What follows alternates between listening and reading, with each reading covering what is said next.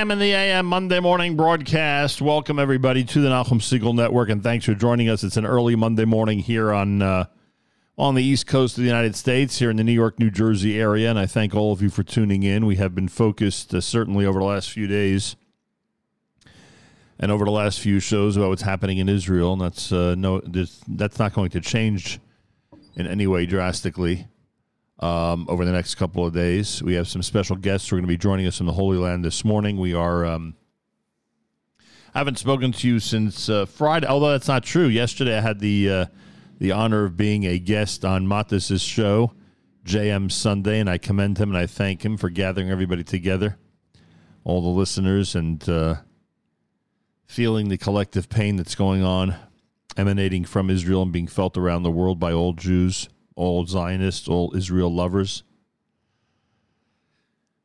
Uh, but we haven't spoken at length about what's happening in Israel since uh, Friday, since the Day of Rage was called for. I hope everybody survived that.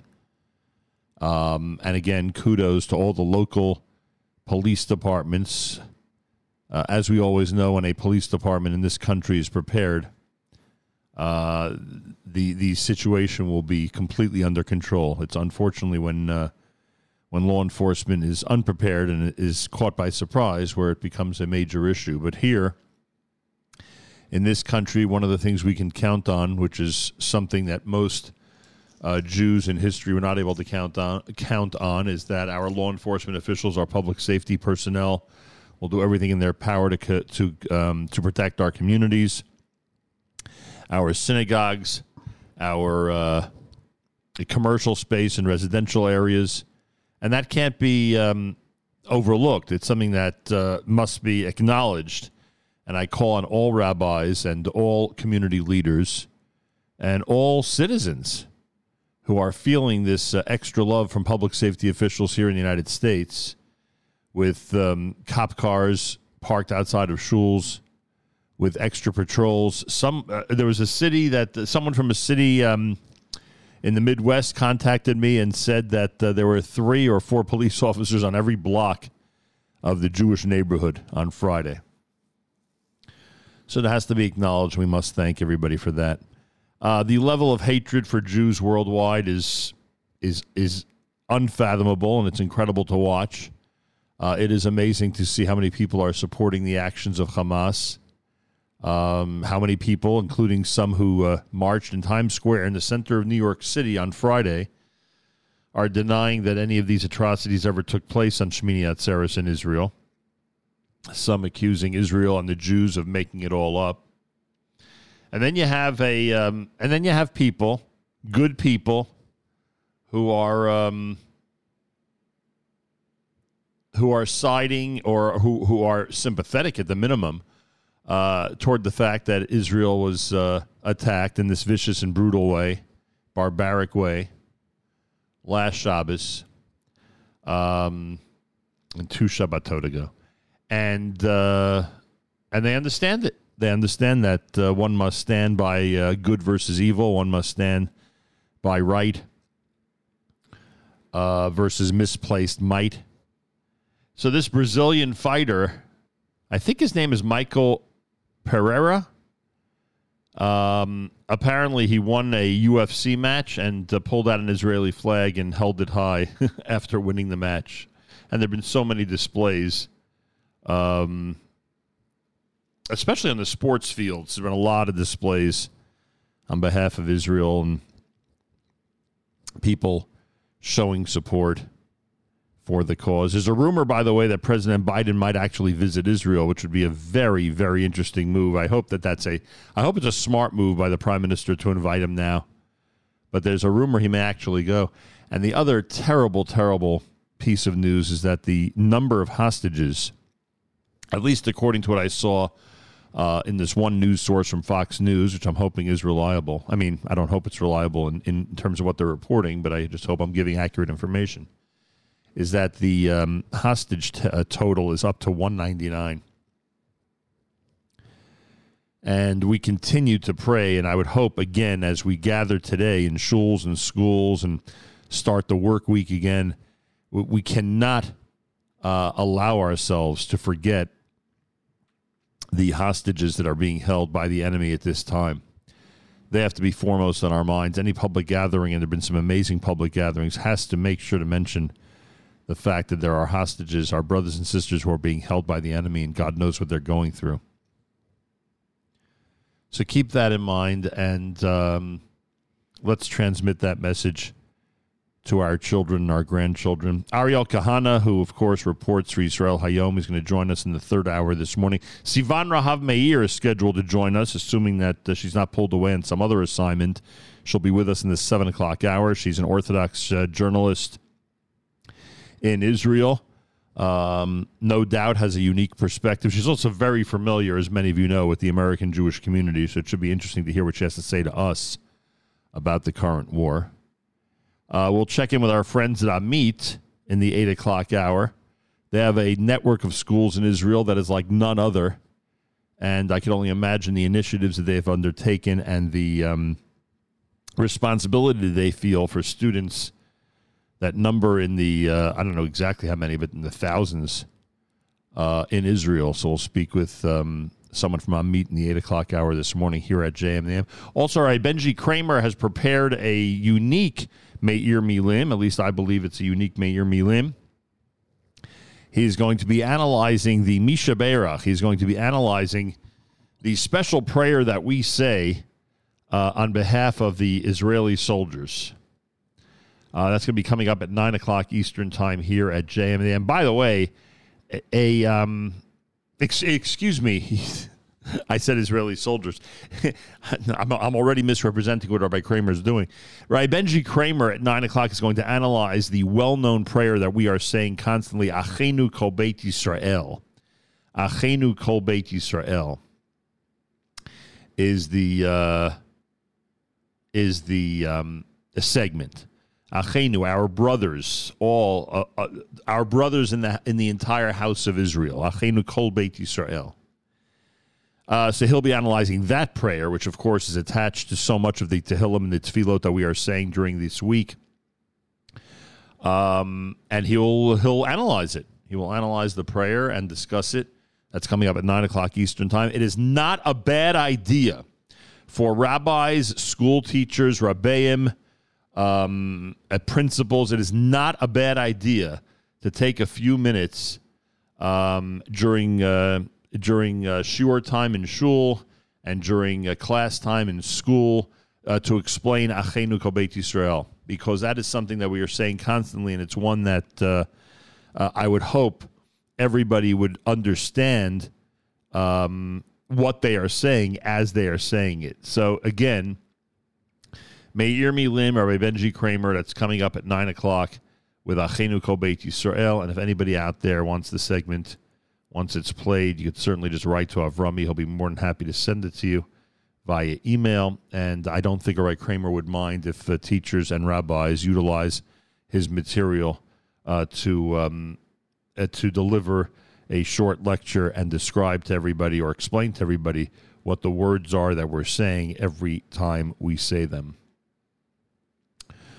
Um, there are a lot of interesting initiatives as we've been mentioning. Um, oh, Rav Rimon is supposed to, Rav Rimon is scheduled to join us, so he'll be with us today as well. And he is, of course, um,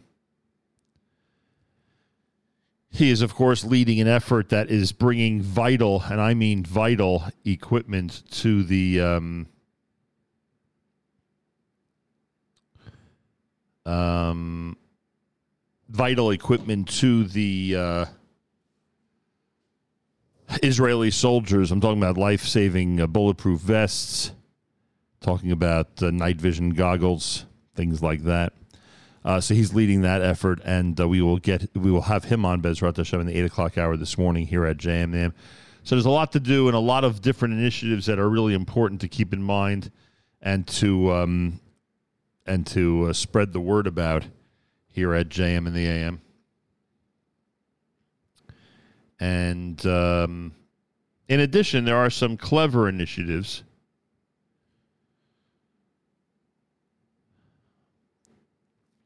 Um, many of you were tuned in on Friday. I, don't even think this is this is in the category of clever.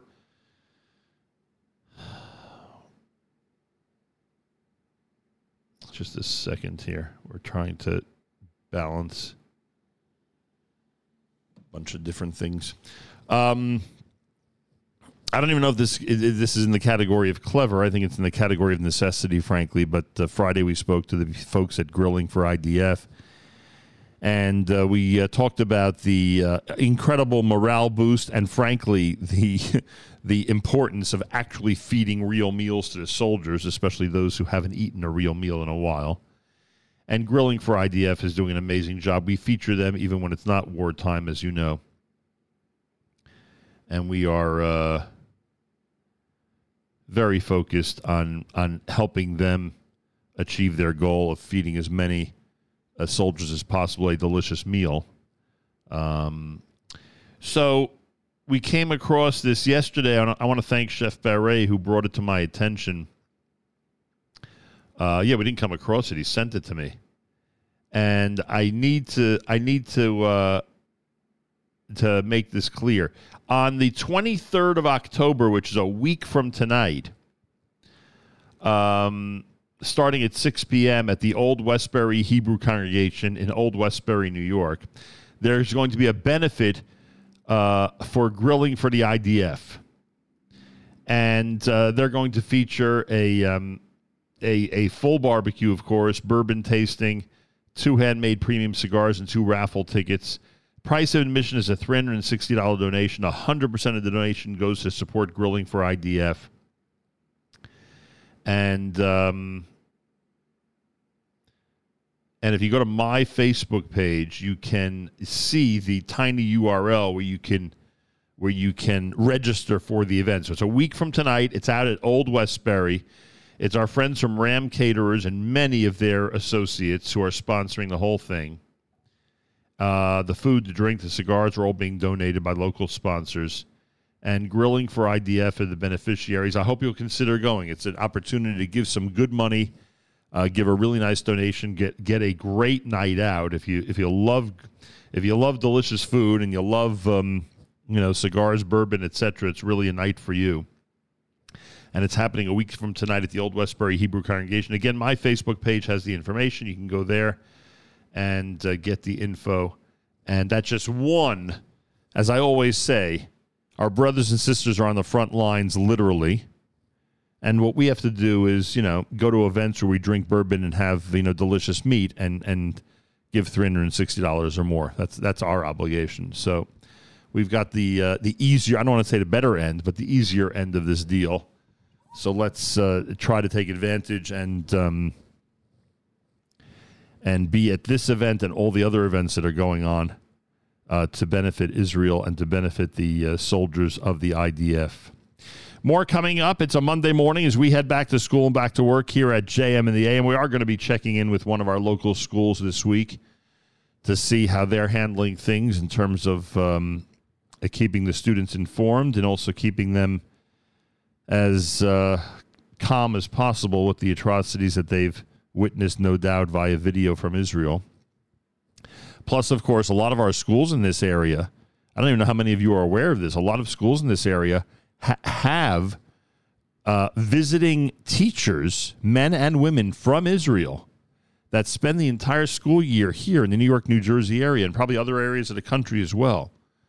So that's also an important um, thing to keep in mind. We've got a connection in many of the schools to Israel year round, and those uh, and those teachers, some of whom have gone back to Israel and some of whom are still here, provide provide quite a bridge for our young uh, students, or our young children, uh, between the, the diaspora and Israel. They really bring Israel much closer to home, and now you can imagine how close to home uh, Israel is getting for a lot of students as they know teachers and others that are uh, that are part of this um, war effort.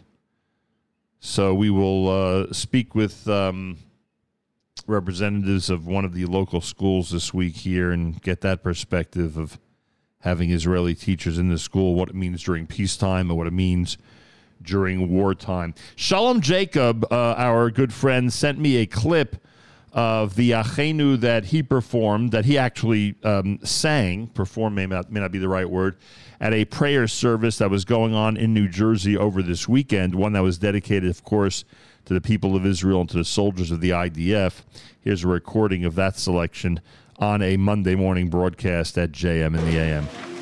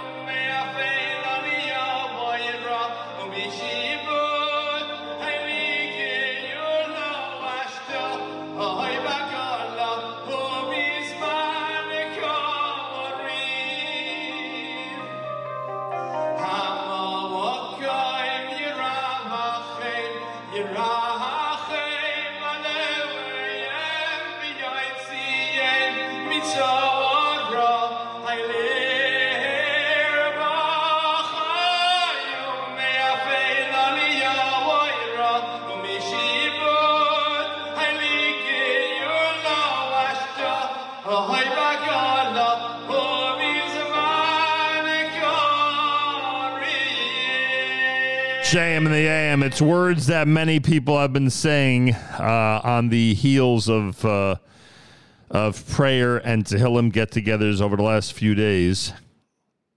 And please God, that should continue. It's Achenu, of course. And uh, coming up at 9 o'clock this morning, our Benji Kramer is going to be analyzing the words Achenu Kol Beit Yisrael. Um, and I, it's worthwhile not only to tune in, to hear the explanation, but I think it's a good idea for people to utilize what Rabbi Kramer is going to be doing at 9 o'clock.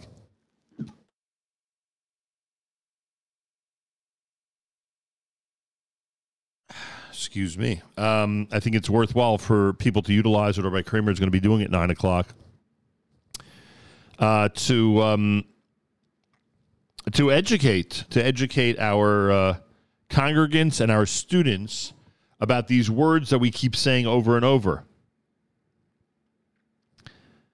Achenu kol beit Yisrael. What are these words? What is this paragraph that we continue to recite so often, even during peace times when we're concerned about things that are happening um, in Israel and with the Jewish people in general? And now, especially during wartime, it is a uh, it is even more pronounced, obviously, because we're doing it and saying it so often. Uh, that's coming up at 9 o'clock. We call it Me'ir Milim, and it's coming up at 9 o'clock this morning right here, right after JM and the AM. All right, Benji Kramer will analyze Achenu Kolbeit Yisrael. All right, so we have uh, we're going to be speaking with uh, Sivan Rahav Meir, scheduled for uh, 7.35 this morning here at JMM. We're going to be speaking with Ariel Kahana from Israel Hayom. We're going to be speaking with Rav Rimon the great rabbi, Rosh Yeshiva. Um, I think we call him Rosh Yeshiva, right? A great rabbi of the Alon Shavut community and uh, somebody who jumps into action at, at, at, when, whenever anything happens to our brothers and sisters uh, who are in a difficult circumstance. But uh, you can imagine during this wartime the way he has uh, jumped into action to help the soldiers and to help the people that are being displaced from the south. We're going to be speaking with him coming up in the 8 o'clock hour here at JM in the AM. Monday morning broadcast on this Rosh Chodesh morning. Today is Rosh Chodesh, the second day of Rosh Chodesh Mar Cheshvan. It's officially the first day of Chodesh Mar Cheshvan. And I thank you for joining us here at JM in the AM.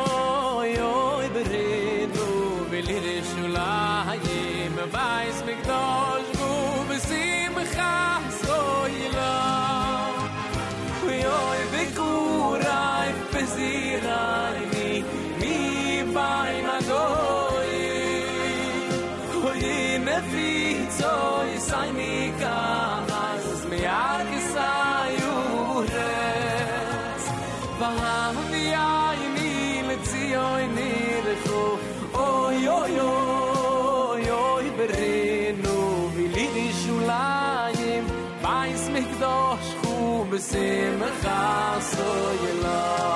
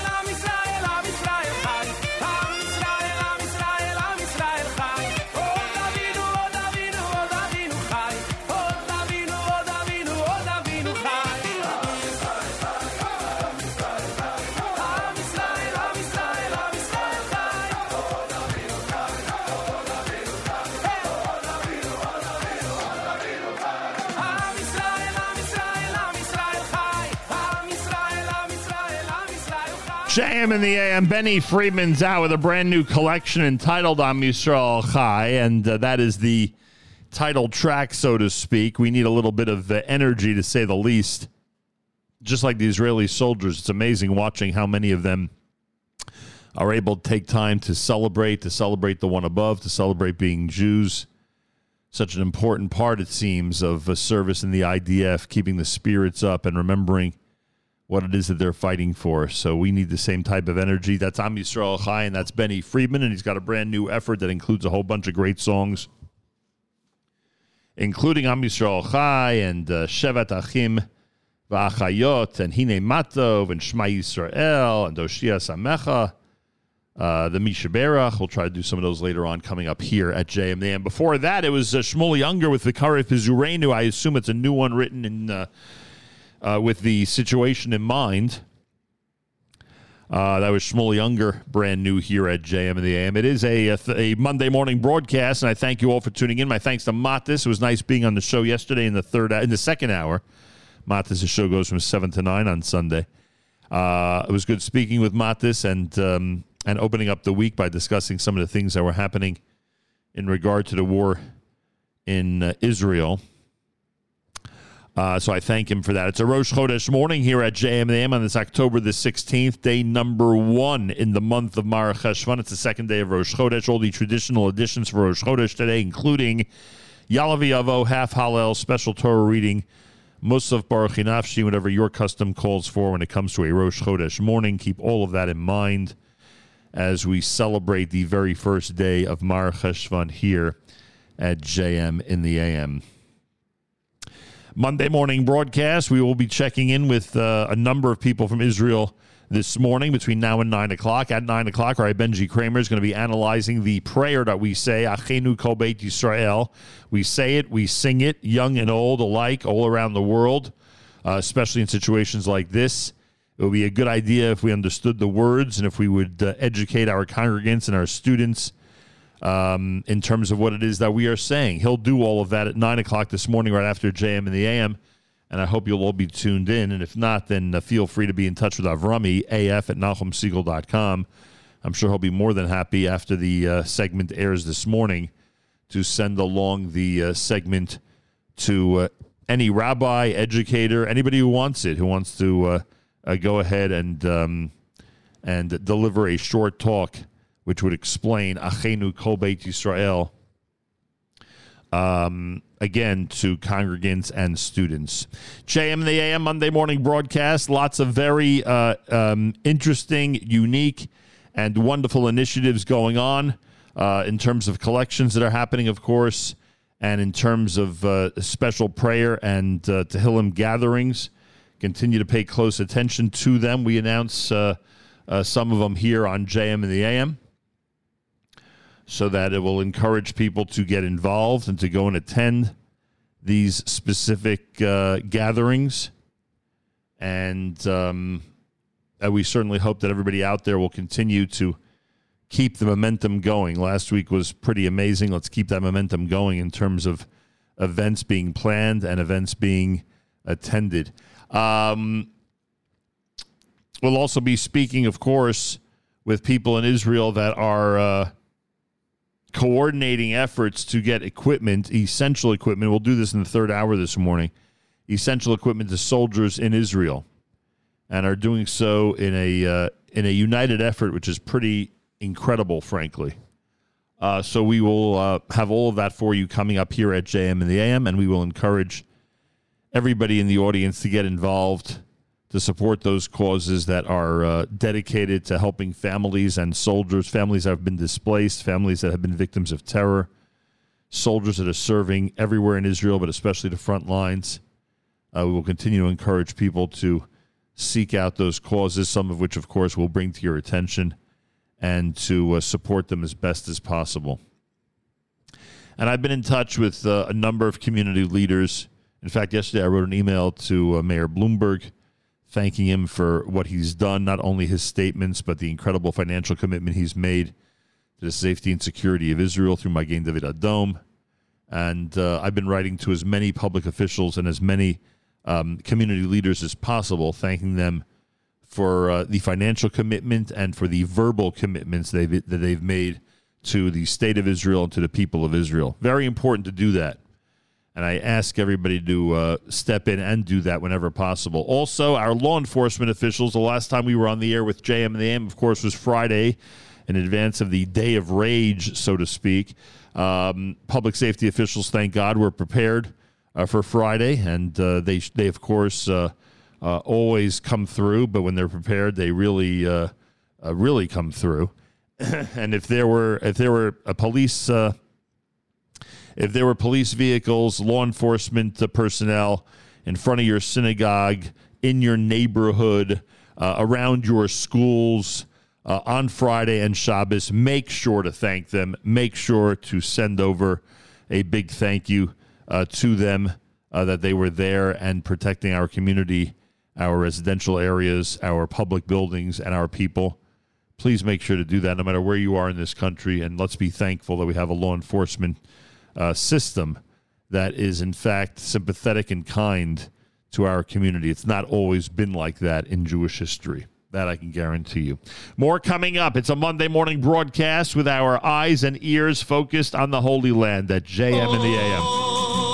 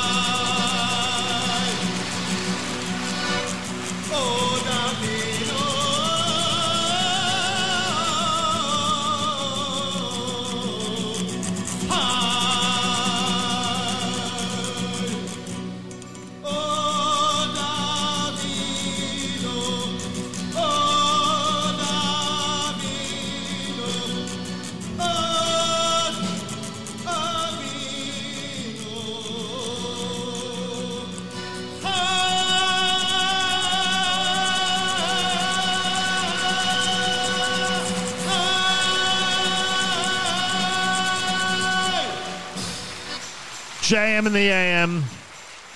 Shlomo Carlebach, a song that really became the theme of the Six Day War 56 years ago. Am Yisrael Chai. And boy, now those words have been repeated a lot over the last few days, to, to say the least. Am Yisrael Chai, Od Avinu Chai. JM in the AM, good morning. It's a Monday. It's Rosh Chodesh morning here at JM in the AM. I was reading the story about the. Uh, th- there's so many people that have been dropping everything around the world, especially here in North America, to go to Israel and serve. And apparently, the bodyguard to Taylor Swift is one of them, member of the IDF, who's been working as uh, her bodyguard for half a million dollars a year, and is now back in Israel to join his unit to fight Hamas. I, I, I you know, I always wonder if these stories are true or not. I, I can't imagine you can make this one up, but it's certainly going viral, and uh, people are using that as an example of those who have just dropped everything to to get to Israel. Um, as I said earlier, this is the this is the source of that terrible piece of news. IDF spokesman Rear Admiral Daniel Hagari has says that the military has so far notified the families of 199 hostages that their loved ones are being held in Gaza. 199 hostages. We have to pray for each and every one of them. So far, since the start of the war on Shmini Atzeret, 291 soldiers have been killed, mostly on the border with Gaza. Uh, the police have named 54 officers who were killed in the barbaric terror attack. So, between soldiers and officers, we're talking about um, we're talking about uh, 345 military and uh, police personnel. Wow, the numbers are just staggering. So hard to believe. So hard to believe. By the way, there are um, there are many schools that have begun and, and synagogues that have begun projects for uh, letter writing campaigns. I am I can't encourage those enough. Uh, I know there are people delivering letters to the White House. There are people delivering letters to uh, police uh, precincts. Um, good idea. A good idea as we as we discussed last week how important it is to use this opportunity to have our children become advocates for Israel. it's such an important aspect of growing up as an Israel lover, as a Zionist, as somebody who is um, connected to the Holy Land. It's really important that we become uh, uh, teachers of our children in the area of Israel advocacy. And here's an opportunity to uh, to write letters and to express ourselves and to feel like we're somewhat involved by participating in this whole act of thanking people of I mean, the president of the United States has to be thanked and our local police officers have to be thanked um, in addition to many others i'm sure we can uh, add to that list our soldiers have to be thanked so that's something to keep in mind. I was sent this yesterday. I, I haven't even really heard it yet, but it's a uh, a piece by Yehoram Gaon, Mi Sheberach. I, I assume and I believe it's for Tzahal. Mi Sheberach Tzahal from Yehoram Gaon here at JM in the AM.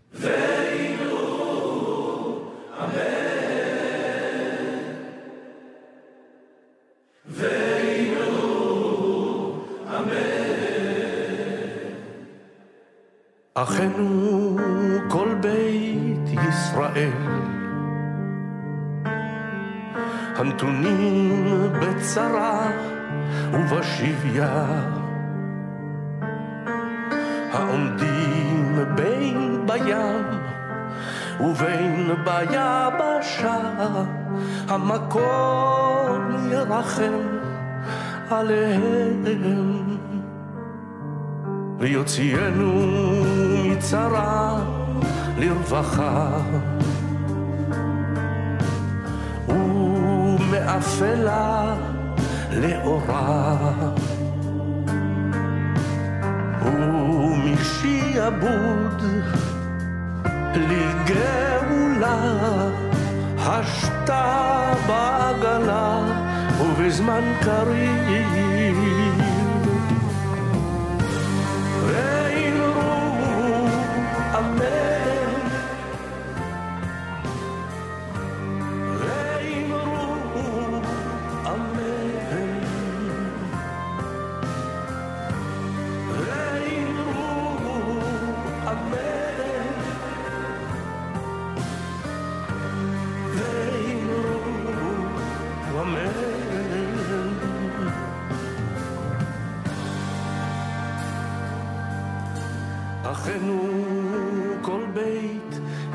ישראל.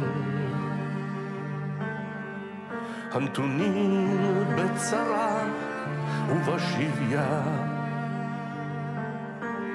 העומדים בין בים ובין ביבשה. המקום ירחם עליהם. יוציאנו מצרה לרווחה ומאפלה לאורה ומשעבוד לגאולה השתה בעגלה ובזמן קריב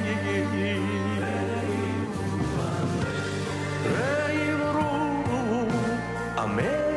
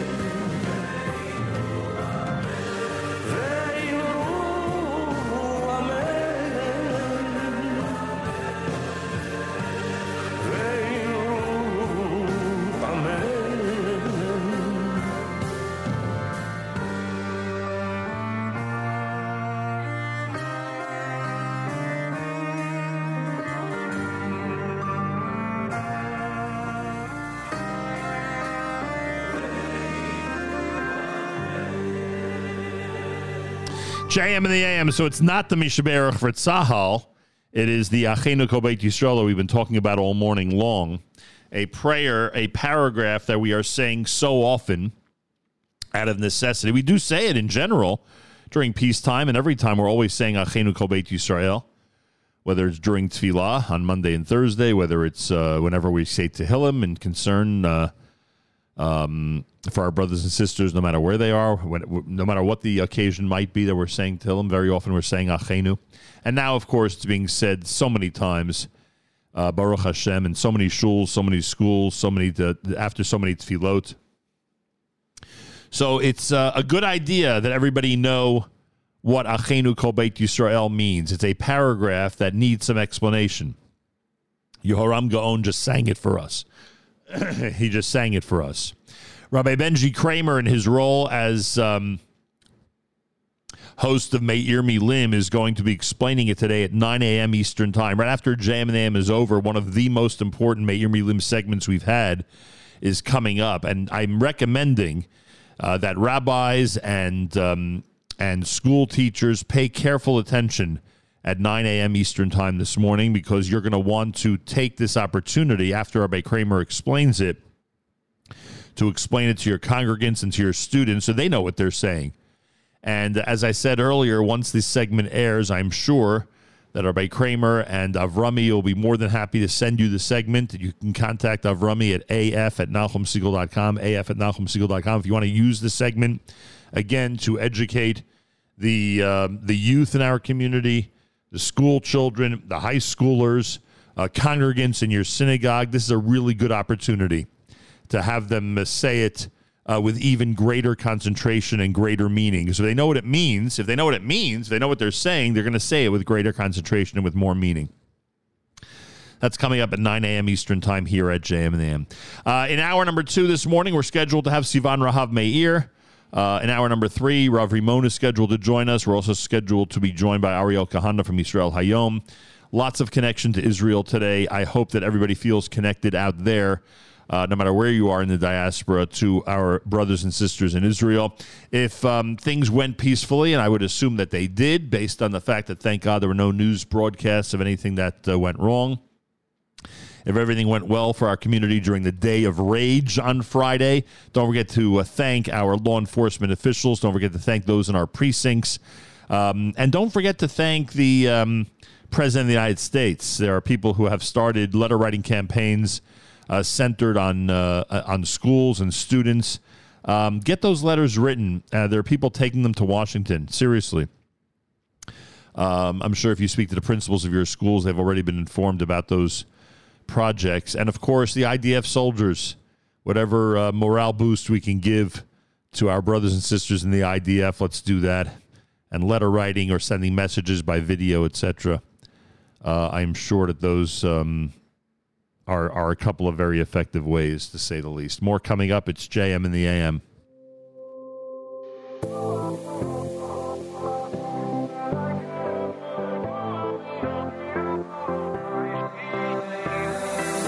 נריצחה ונקדישך, כסות שיח שר וקודש, המקדישים שמך בקודש. נריצחה ונקדישך, כסות שיח שר וקודש, המקדישים שמך בקודש. ככתוב על יד נביאך, וקורא זה עוזב יומה. ככתוב על יד נביאך,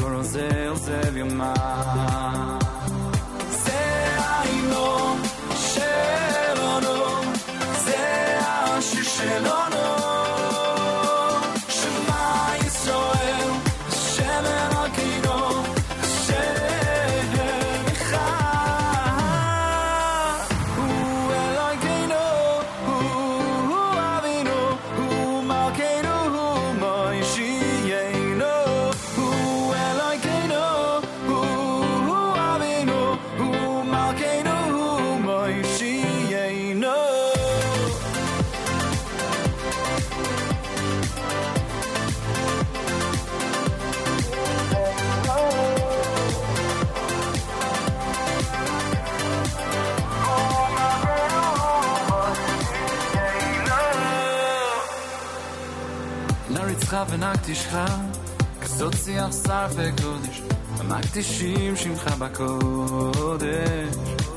נרצחך ונגתי שלך, כזאת שיח שר וקודש, עמקתי שים שמך בקודש.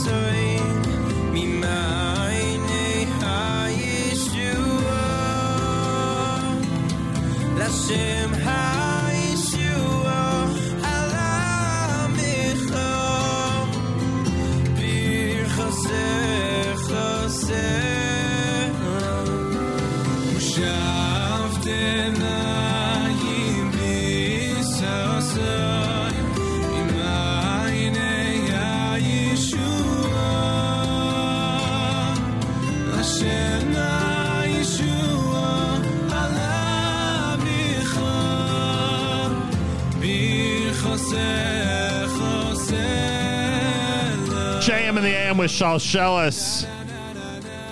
The Reconnect album and uh, Hine Kel. Shma, excuse me, Shma done by uh, Moshe Lichtenstein here at JM in the AM. Yoram going before that with um, Achenu Kol Beit Yisrael. It's America's one and only Jewish Moments in the Morning radio program heard on listeners sponsored digital radio. The world, the web at nachumsegal.com on the Nachum Segal Network, and of course on the beloved NSN app.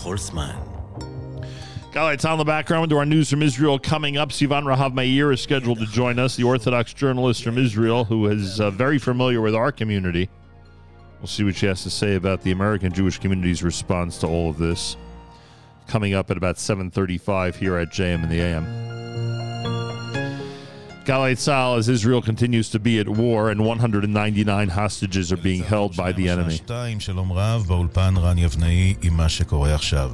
היום העשירי למלחמה, אזעקות הופעלו לפני אה, זמן קצר בעוטף אה, עזה וגם אה, באשקלון.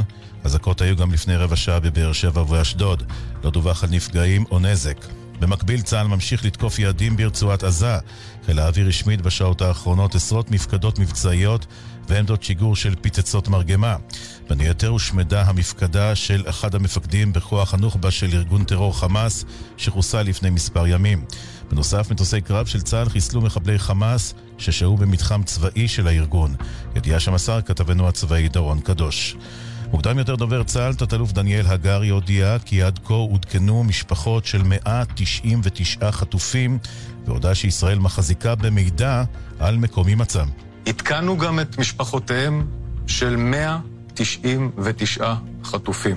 מתקיים מאמץ בעדיפות עליונה לאומית בסוגיית החטופים. אנחנו עושים מאמץ עילאי על מנת להבין את המידע המודיעיני ולנסות להבין היכן נמצאים החטופים בעזה, וכמובן שאנחנו אה, מחזיקים מידע כזה, אנחנו לא נבצע תקיפה שתסכן את האנשים שלנו. כתבנו המדיני יניר קוזין מוסר שראש הממשלה נתניהו נועד בשעה זו בירושלים עם שר החוץ של ארצות הברית אנטוני בלינקן, שצפוי להיפגש בהמשך היום גם עם הנשיא הרצוג. דיון סוער בוועדת הכספים שדנה לראשונה מתחילת המלחמה בפיצויים לאזרחים. ראש עיריית אשקלון, תומר גלם, תקף את שר האוצר וקרא אילו תשובות יש לך לתושבי העיר. איזה תשובות יש לך לתת לאותם אנשים מסכנים שחוץ מלהתפלל שלא ייפול עליהם טיל אין להם שום אפשרות לחיות להישאר בחיים? הוציאו הודעה שאשקלון קיבלה 100 מיליון שקל לפינויים. לא קיבלו שקל. קיבינימט תכניסו את אשקלון לעוטף! הייתי מעדיף לא לקבל מכם שקל. אני עכשיו כל דבר שצריך להעביר צריך איזה ועדה מזורגגת שתיקח שישה ימים כדי להעביר את הכסף. כתבנו לענייני כלכלה ישראל פישר מוסיף כי השר סמוטריץ' סירב להצהיר על סיוע כלכלי מיידי לפינוי תושבים מאשקלון. השר אופיר אקוניס מהליכוד אמר לאמיר איבגי ואמיר בר שלום בגלי צה"ל חייבים להתמקד בעזרה לאזרחים המפונים מקו האש. כל דבר שצריך לעשות למען, קודם כל יש את המפונים שפזורים בכל רחבי הארץ, כל דבר שלא קשור במשימות הללו צריך להידחות, ובוודאי יש הרבה מאוד מסקנות. המסקנות תצטרך להיות מוסקות כאשר אנחנו נוכל לבוא ולומר המטרות הושגו. מזג האוויר, טמפרטורות נמוכות מהרגיל. אלה החדשות שעורך רועי ולד.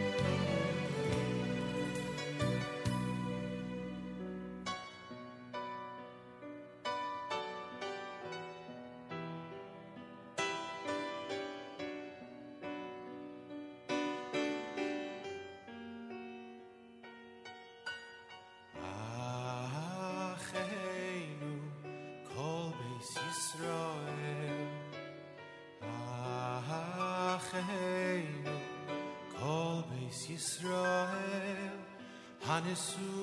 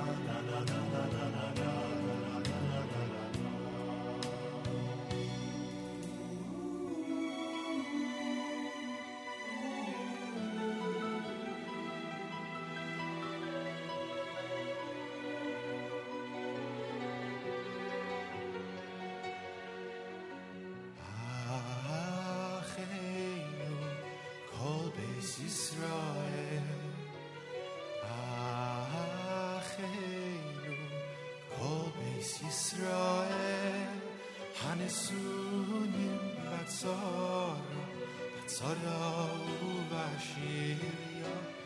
این دین به این بیام و به این بیام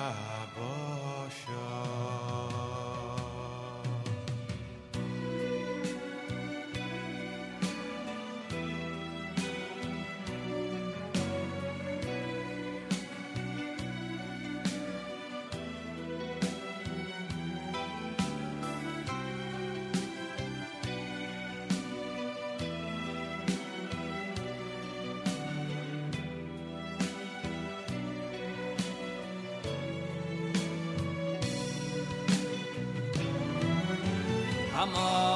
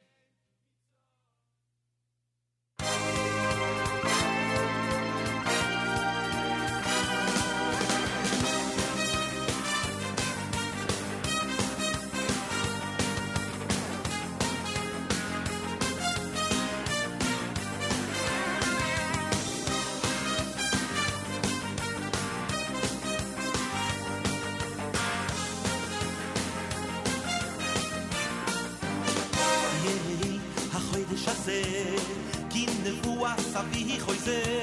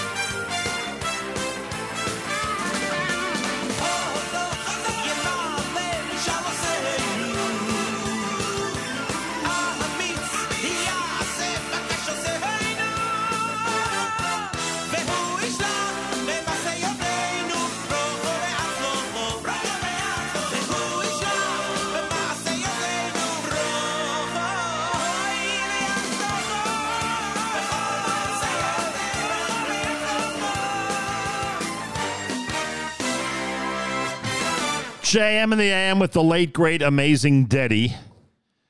Hard to believe that he's gone. I want to thank the folks at uh, Mishpacha Magazine and uh, Sandy Eller who wrote the article uh, that appeared this past Friday with all the war coverage, etc., which was really good.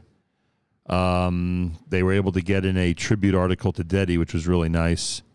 Um, I was I was um, cited a couple of times in some of the stories I told on the air. One of the stories was actually Ding's story that they attributed to me, but all right, I don't think I don't think Ding took too much offense to that. Um, but anyway, good job. Thank you, Mishpacha Magazine. Much appreciated. Uh, before that, the uh, before the Dedi selection, Achenu, the one that we've been talking about, the one that we've been saying, the one that uh, was made popular by Abie Rotenberg and Leva Nefesh and Shia Menlowitz. And those of you out there who are saying the words Achenu very often, whether it be during our uh, tefillot, whether it be uh, after we say Tehillim, after a tefillah or Tehillim gathering, whatever the case may be, uh, you need to know what it means. And today at 9 a.m., Rabbi Benji Kramer, during the Meir Milim segment, is going to explain the Achenu Kol Beit Yisrael paragraph. And as we said, we hope this will encourage rabbis and teachers to tell their congregants and their students what it is that we're saying whenever we say Achenu Kol Beit Yisrael. What is it that we're saying? What are the words uh, that are so meaningful? And why are they so appropriate for a time like this? Uh, so that'll be coming up at 9 a.m. Eastern Time. And as I said, I'm sure Avrami will be more than happy to share the segment with whoever wants it once it airs. Uh, just be in touch with Avrami, af at NachumSegal.com, af at NachumSegal.com. By the way, uh, oh, and I have to give a shout out to some of our sponsors who, of course, we've been neglecting somewhat over the last few days because we've been concentrating on what's happening in Israel. They deserve special shout out, to say the least. Uh, our friend uh, Seth Levitt and his uh, amazing A&H family, and you know how delicious the A&H, delicious and incredible meats and salamis are, hot dogs, etc. In fact, uh, I thank the great Aaron Goldman who insisted that A&H salami again be included in the 7 a.m. Shacharis minyan this past Shabbos for Shabbos Bereishis. Thank you, Aaron. Oh, just delicious A&H salami. Anyway, A&H has turned their social media platform into a support Israel platform with beautiful messages, great photos, etc. So kol hakavod to our friends at A&H and everybody out there. Make sure to go to kosherdogs.net. Enjoy 10% discount with promo code radio and try A&H today. In addition to their incredible support of Israel, they are also a delicious and incredible product. So a couple of good reasons to support our friends at A&H. Also, I don't know if you saw this or not, but Art Scroll has donated thousands thousands of Gemaras, Daf Yomi editions, to the Israeli army so soldiers can stay current with Daf Yomi while they're on the front lines. It is such a morale boost, such an amazing gesture. Kudos to our friends at ArtScroll. Go to artscroll.com, see what they have to offer. There's a lot of great brand new uh, works, which we'll be getting to. Just right now, of course, we're concentrating on what's happening in Israel. Uh, go to artscroll.com and use promo code radio for your discount and free shipping. Again, artscroll.com, whatever you order, promo code radio for your discount and shipping. Today is Rosh Chodesh morning. Again, today is Rosh Chodesh morning. JM and AM, Rosh Chodesh Mar Cheshvan, all the traditional editions for Rosh Chodesh. Uh, Yalav half Hallel, special Torah reading, Musaf Baruch all these special editions for Rosh Chodesh. Keep that in mind. Also, one of the campaigns that our friends at Art Scroll made me aware of and subsequently, I've been using the opportunity to make everybody out there aware of is this campaign um, led by Rabbi Shai Graucher, Dedi's son, Rabbi Shai Graucher, who of course is a is a wonderful author with our friends at Art Scroll. They've raised over uh, almost, I should say, a million and a half dollars in their current campaign for the Klal Yisrael Foundation Chesed Va'av, Chesed Verachamim campaign. Now those of you who have not yet gone to the site, if you haven't gone to the page yet, uh, they are providing meals for Army bases. They are providing basics for families who have been forced to relocate. Uh, they're providing food for Shiva homes of terror victims, and there are too many of those. Um, they are f- supporting terror victims through a family fund. They are um, they are providing equipment for soldiers um, and necessities for soldiers, and they know how to distribute them. They are doing quite a job at it. And the videos are online for you to check out and to see exactly what they're doing. That's why so many people, uh, including people on this side of the world who are 6,000 miles away and you know can never be 100% sure about what's going on. One of the reasons so many leaders have been so into this um, into this campaign is because of the way they, they've been handling it. Uh, getting anything and everything in terms of what people need, distributing it uh, through a network of volunteers, which is just remarkable. Um, and here is the web address so you can go and give to the campaign and you can go and see the information and the videos about the campaign. It's uh, charidy.com. That's C H A R I D Y dot com. Again, charidy.com. C H A R I D Y dot com slash chesed virachamim. That's charidy.com, C H A R I D Y dot com slash chesed with two S's, virachamim. V R A C H A M I M. Chesed with two S's, Virachamim, V R A C H A M I M. JM and the AM, it's a Monday morning broadcast. One of the things I noticed over the last couple of days is that the listener Cena had sent us a message. This must have been done. Let's see. When was it? I'm assuming this was done sometime uh, either right before or right after the last days of Yom Tov. Um, she writes a big shout out to my granddaughter Tahila Gifter of Staten Island, whose 14th birthday is today. Isru Chag. She meant Monday a week ago. Tahila was beyond wonderful spending sukkahs with you and your family. Wishing you an absolutely fabulous day and looking forward to the continuous nachas you always provide. And, you know, I will always love you to the moon and back with much love from Bubs. We know, of course, as listener Sina, and I think at this point she's already back in Florida, believe it or not. So uh, some time has passed, but we are catching up on things to say the least. And um, and that was uh, among the things I wanted to make sure to catch up on.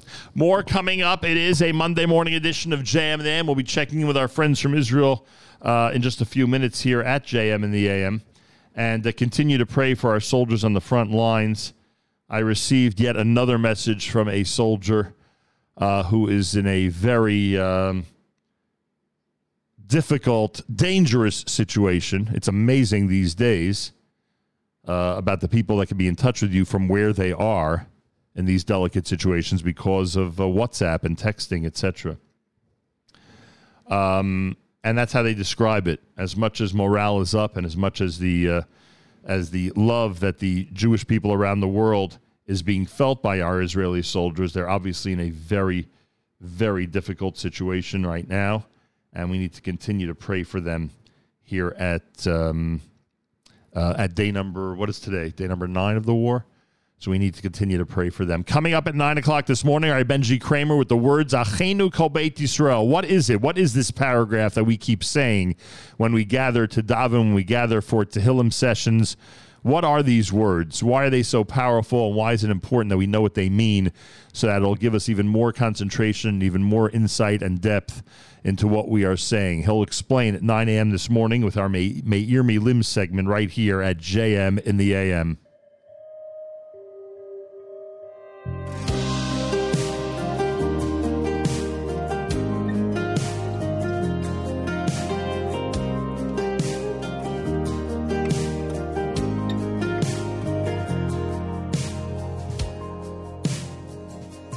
וידינו פרוסות כמו הנשרים וכמו ציפורים שרות כל פעמונים והלב מלא תפילות.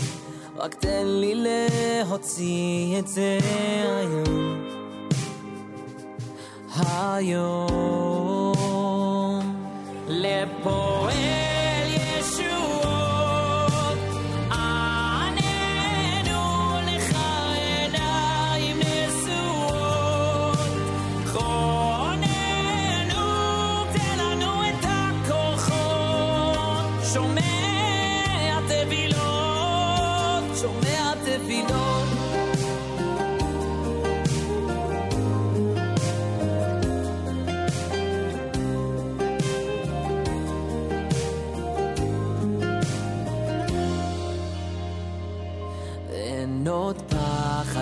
דאגות, שר לך שירים, ומתוך ליבי בוקות, יוצאות להן מילים, ותפתח לי שערים, בין הדרכים תמצא לי עוד מקום, מקום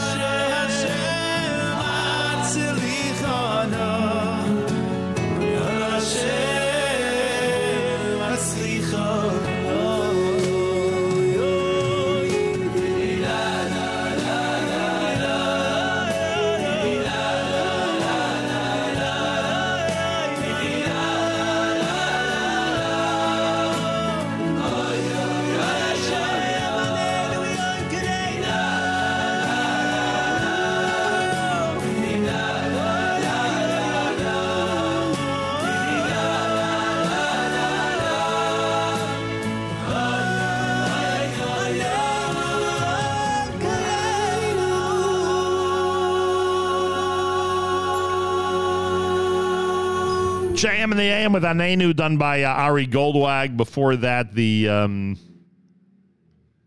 the selection from uh, Yoni Z Anenu here at JM and the AM. It is a Rosh Chodesh morning here at JM and the AM. That's right. Don't be fooled by some of the music. It is a Rosh Chodesh morning here at JM and the AM.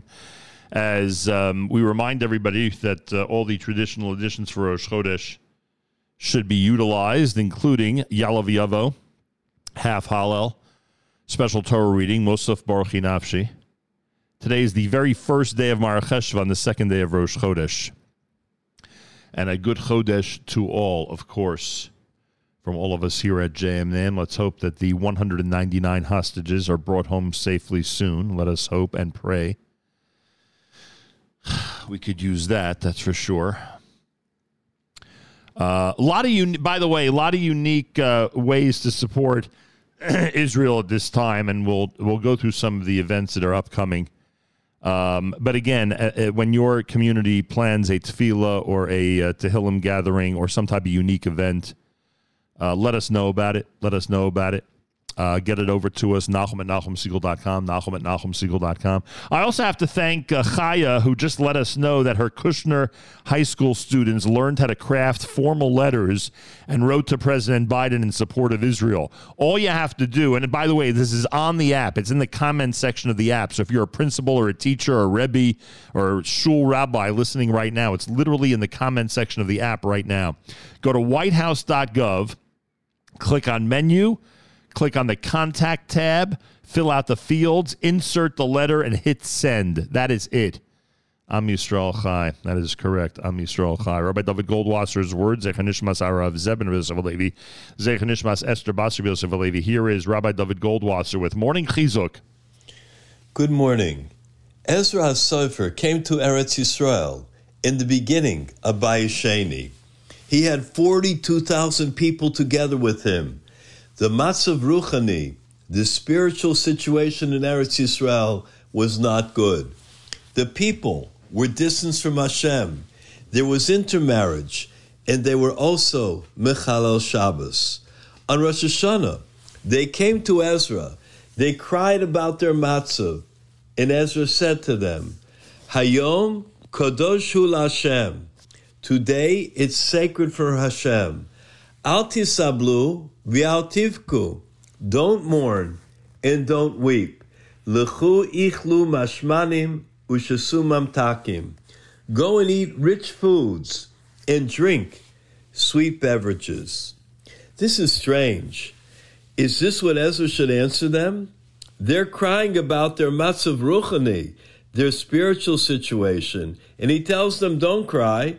Just go eat and drink and be happy." It seems to be the opposite. It seems that they should cry. It's proper to cry.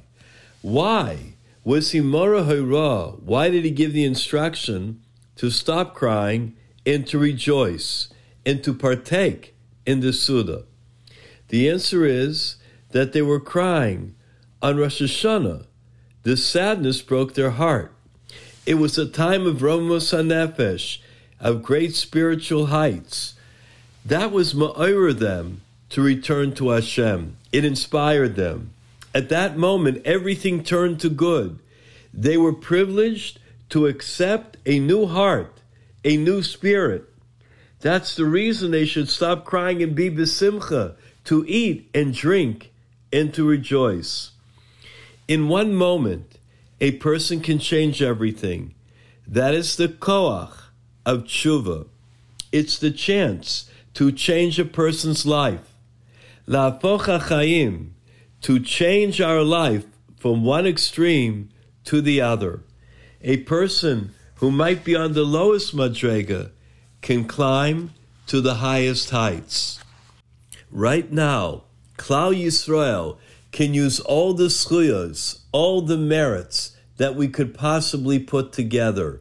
Each one of us should try and do a little bit tshuva to try and reach a higher level in spirituality in Ruchnius. It certainly will help the greater picture. We are mispalel every day that Hashem Yisparach will help us to defeat the enemy and to bring about a real and an everlasting peace. This has been Rabbi David Goldwasser bringing you morning Chizuk,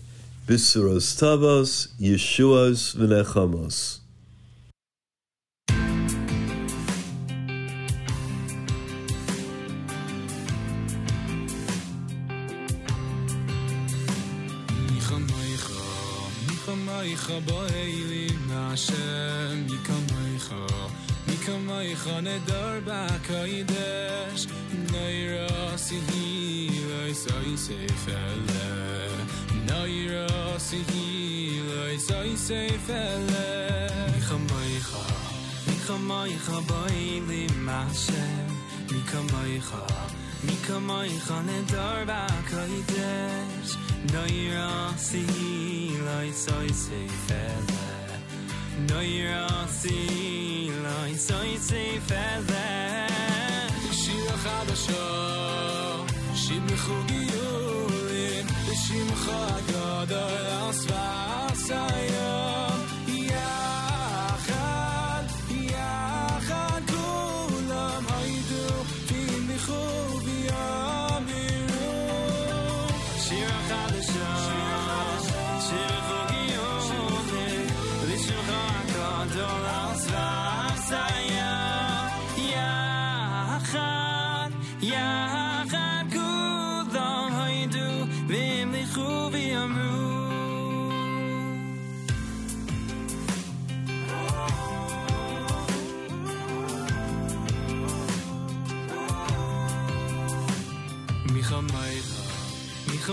Vailim Hashem Mika Meicha, Mika Meicha Nedar B'Kodesh Nair Asi, Lai Sai Seifele Nair Asi, Lai Sai Seifele Micha Meicha, Micha Meicha Vailim Hashem Mika Meicha, Mika Meicha Nedar B'Kodesh Naira sihi lai sai sei fele Naira sihi lai sai sei fele Shir chadasha Shim chugi ulim V'shimcha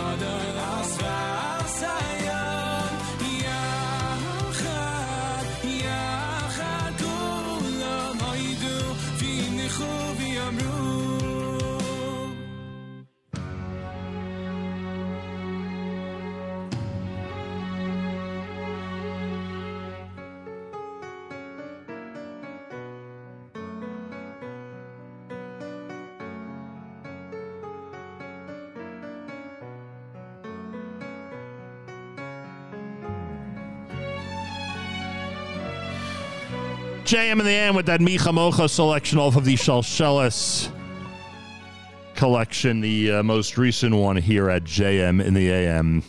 Our good friend Sivan Rahav Meir is, of course, in Israel. She is a well known author, columnist, reporter. Um, the uh, uniqueness about uh, her career is um, that she is Orthodox and certainly well known, respected, and has her pulse on the entire of Israel society. And she is with us live via telephone on this Monday here at JM in the AM. Sivan Rahav Meir, shalom. Welcome back to JM in the AM. Shalom, shalom, Nachum. Sorry. It's good to be with you and to speak uh, from Yerushalayim. Um, we know what it was like, or at least one can one can imagine what it was like. Um, the uh, the government and the uh, military and the intelligence of the state of Israel being caught off guard and being shocked by this terrible episode of last week, which has begun this war. How would you describe Israeli society in general and their reaction to this terrible shock that has occurred? Wow, exactly the opposite. You're right. They were caught uh, of right. In a way yeah it's embarrassing as an israeli.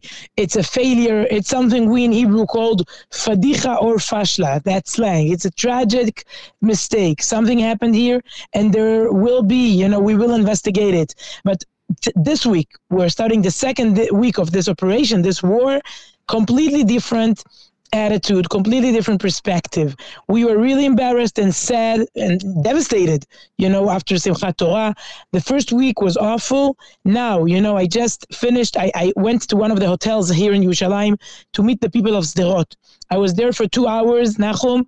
The spirit, the unity, the, the things you see, the, the strength, the belief, in a way, I think um, it's, it's hard to say that our situation was never better but if if you look at the the atmosphere in Israel, by the way, in the Jewish world, I can't even imagine. You know, someone told me that this today. I think it's the the highest level of unity of achdut we've ever reached. Because in the past, you know, there was no Zoom in Babylon, there was no uh, WhatsApp in Rome. now, thanks to technology, we're so connected. Millions of Jews. You know, it's not the first and not the last interview or Zoom or lecture I do. Yesterday we did a big project with with uh. Tonight we have something with Nefesh Benefesh with English speakers and in Hebrew all the time. I feel the the Jewish heart in a way, the the the, the pulse in a way. It's it's it's it's we're united. We're united, and uh, we need to. We still have a lot of you know uh, things to do regarding Hamas, regarding the situation in the Middle East. But in a way, yeah. Uh, we we now know who we are. And i think never before i mean when i look at you know you see the spark. People you see the spark in their eyes.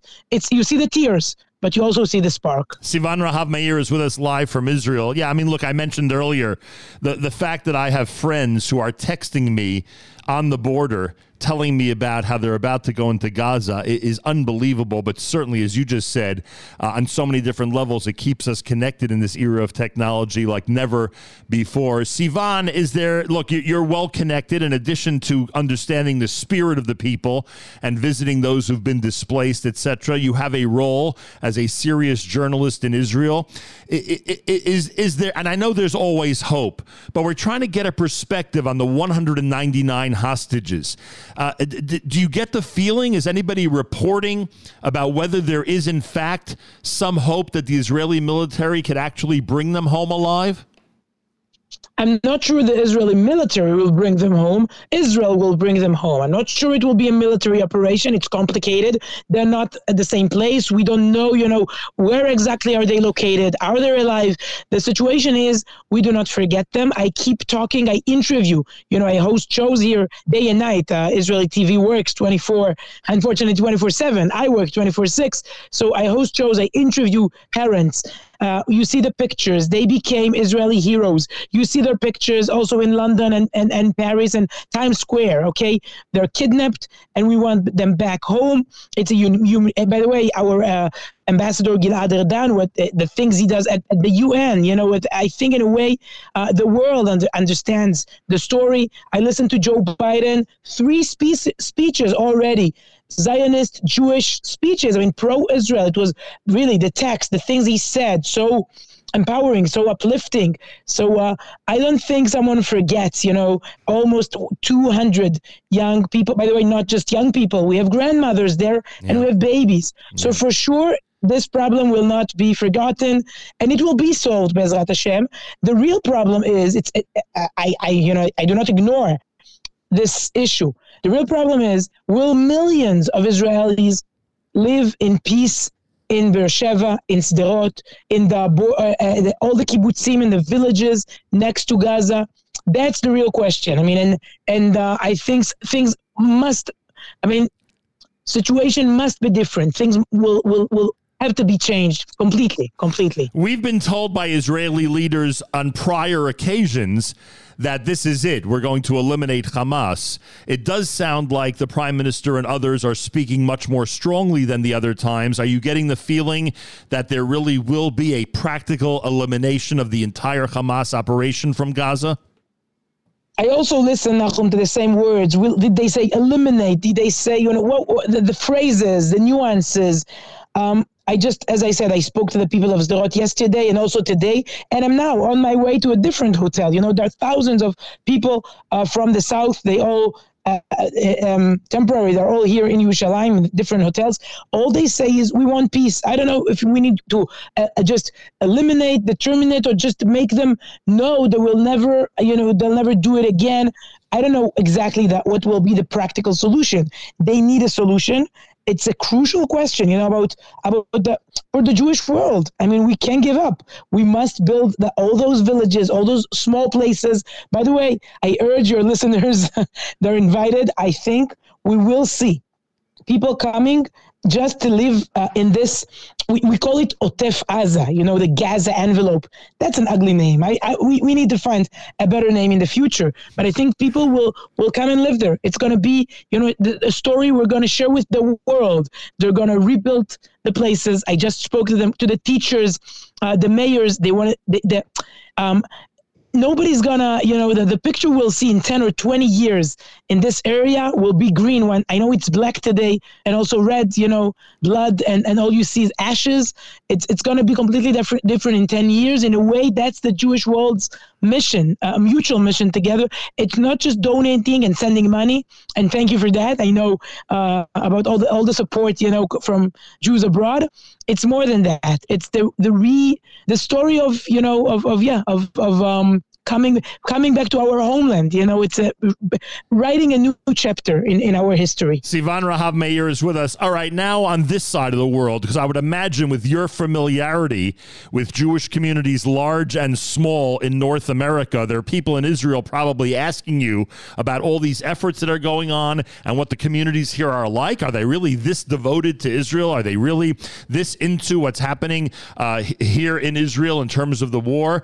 Um, are you able to share with people in Israel and with your viewers and listeners how dedicated some Jewish communities are in North America to the cause of the survival and the thriving of Israel. I'm sure at this point you're very familiar with so many efforts that are going on on this side of the world to help benefit Israel and the Israeli army.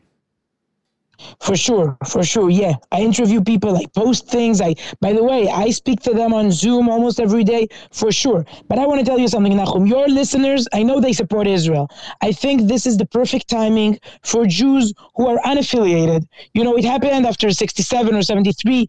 They need to ask themselves deep questions. I already hear the voices from I'll give you an example from Yale University or University of Columbia, where people thought they can really like they're Jews, but they also support the Palestinians. They're pro BDS, pro Hamas. You know, for the first time, it's it's crystal clear, right or wrong, black and white, true or false. You know, we just read on Parashat Bereshit, Or and Choshech. There's light and there's darkness. Choose. You cannot support both. There are no two. It's it's not a complicated question. Who are you? Okay? And i think for the first time jews will are already asking themselves okay? For sure they want to be identified with with this uh, story of success of, of israel an open jewish democracy and not with hamas isis nazi regime okay? In a way for the first time maybe maybe millions of our brothers and sisters abroad uh, you know maybe you'll have more listeners. They don't know there's Nachum Segal, Segal they- they're not so into it into the jewish world. They're not so from uh, yet. I believe it's going to be it- there is an an opportunity here to create this kind of, of you know Jewish identity. Because for the first time really the question is is so obvious you know But you know how much work that's going to take on the college campuses. I'm sure you've heard and you've seen about how many uh, Jewish people, Jewish students are involved uh, in uh, you know the other side, so to speak, and are and are very sympathetic uh, to the enemy and those who live with the enemy. And that's going to be it's going to be a tough job to get them to understand what side of history they should be on. But I guess you're right that we have no choice but to make that effort. They have the, the you know they have an opportunity to be on the right side of history. It's not hard you know all the leaders wherever you look france london austria wherever you germany united states the whole world you know understands. I, I unfortunately sometimes our brothers and sisters are are confused. So maybe as i said maybe that's the right time to reach out and give them the, the basic kiruv or just helping them understand who they are. By the way rabbi jonathan sacks was born in a way after 67 for the first time. He wanted to be identified with this tiny Jewish state. He was interested in Jewish identity thanks to the things that happened uh, globally during the year 67. So maybe the next Jonathan Sacks is now on campus for the first time. He sees what Hamas is all about. He understands what the Jewish state is all about, and he'll be reborn now. That's there's an opportunity. It's in the air, the, and they're more than welcomed. Hundred percent, Sivan. Two more quick things. Uh, I, I would assume, in addition to everything you're doing in Israel, I assume just like over the last couple of years, people are asking you to speak to schools and speak to synagogues and groups here in the United States. Well, and, and I understand that based on what you've told us already this morning, we basically understand your message. But say it clearly to us in, in a couple of sentences. What is it that you are conveying to the American Jewish community, especially our community, those that are involved and that already are Zionists and Israel lovers? What are you telling us at this time? Wow. So first of all, Nachum, thank you because I am uh, a bit confused. There's so many schools and shuls and organizations. If someone wants to organize something, you know, I, I can do it even on a daily basis. But for a few schools together, I, I don't know why Jews cannot be more, you know, uh, organized. Seriously, I have so many videos, clips. I, I want the, the teenagers to, to see, but uh, I'm really looking for someone to make sure all the schools will do it together. From my house in Yerushalayim, I will show them a daily, you know, and, the information, the videos, the, th- the inspiring things they have to see. Because Baruch Hashem, they're only 24 hours a day, and I can't really um, meet all the schools and all the communities. That's one. Two, I think uh, when the world, in a way, when everything is shaking and not so stable, let's look at the basic fundamental values. The world stands, you know, it, it, it exists because of three things. Torah, avodah, meaning prayer, tefillah, and milut chasadim. Strengthen, you know, people are, they have all those projects and those questions and they want to, Baruch Hashem and Bezrat Hashem, you can, you know, you can come with new ideas. It's okay to, to come up with new idea, ideas. But our ancestors, uh, they, tell us, Torah, whenever you learn, you, you, you're, you are our iron dome. When you sit in Teaneck or Five Towns, now relaxed and learn Torah. I want to thank you for that. You're sending us, that's your support because we are not here. We hardly learn. You know, my husband le- learns the daf. It's like so hard to, to focus, you know, the alarms and everything's so really, the world's upside down here. So thank you for your Torah and for your tefillah. I know how many things you do there when it comes to davening, Tehillim, and thank you for your chesed, the, the things you send, charity, gemilut chasadim, uh, the donations. So I, I truly believe that's the first message. We have, you know, we have a map, we have a compass. We, we don't have to make up to invent, you know, just it's maybe it's boring. People want a new new attractions. They want to do new things. Okay, but first of all, so that's what my the basic message. I'm sorry if it's boring. I think it's the truth. Torah, avodah, and milut. And thank you for every second, every minute, every chapter of Tehillim you're going to say today. Thank you. And, and really, in the name of the, the state of Israel, we thank you. no, it's not boring at all. We need these words of encouragement. And and lastly, Sivan, uh, you said it's an upside. You know, things are upside down. It must be very difficult to navigate life, especially for so many who've been displaced from the south, as you described before. Nonetheless, you said the morale in that hotel and the morale among those who come from the small towns of the of the uh, of, of the southern part of Israel and the morale of the Israeli army. We see the videos. We we get the words of encouragement from the soldiers and see the way they're dancing and enjoying life, knowing that they're about to go in uh, on this very serious operation. With, with with all of this, what is it about Netzach Yisrael that gives the Jewish people, especially in Israel, this incredible and amazing hope and joy for the future? I think it's called Bedamayich Chai. Maybe the prophet Yechezkel, he says this twice. "Va'avor alayich ve'erech mitboseset bedamayich." He sees us, you know, uh, basically wounded, dead. He sees the blood, and he says, "Out of your blood you will live."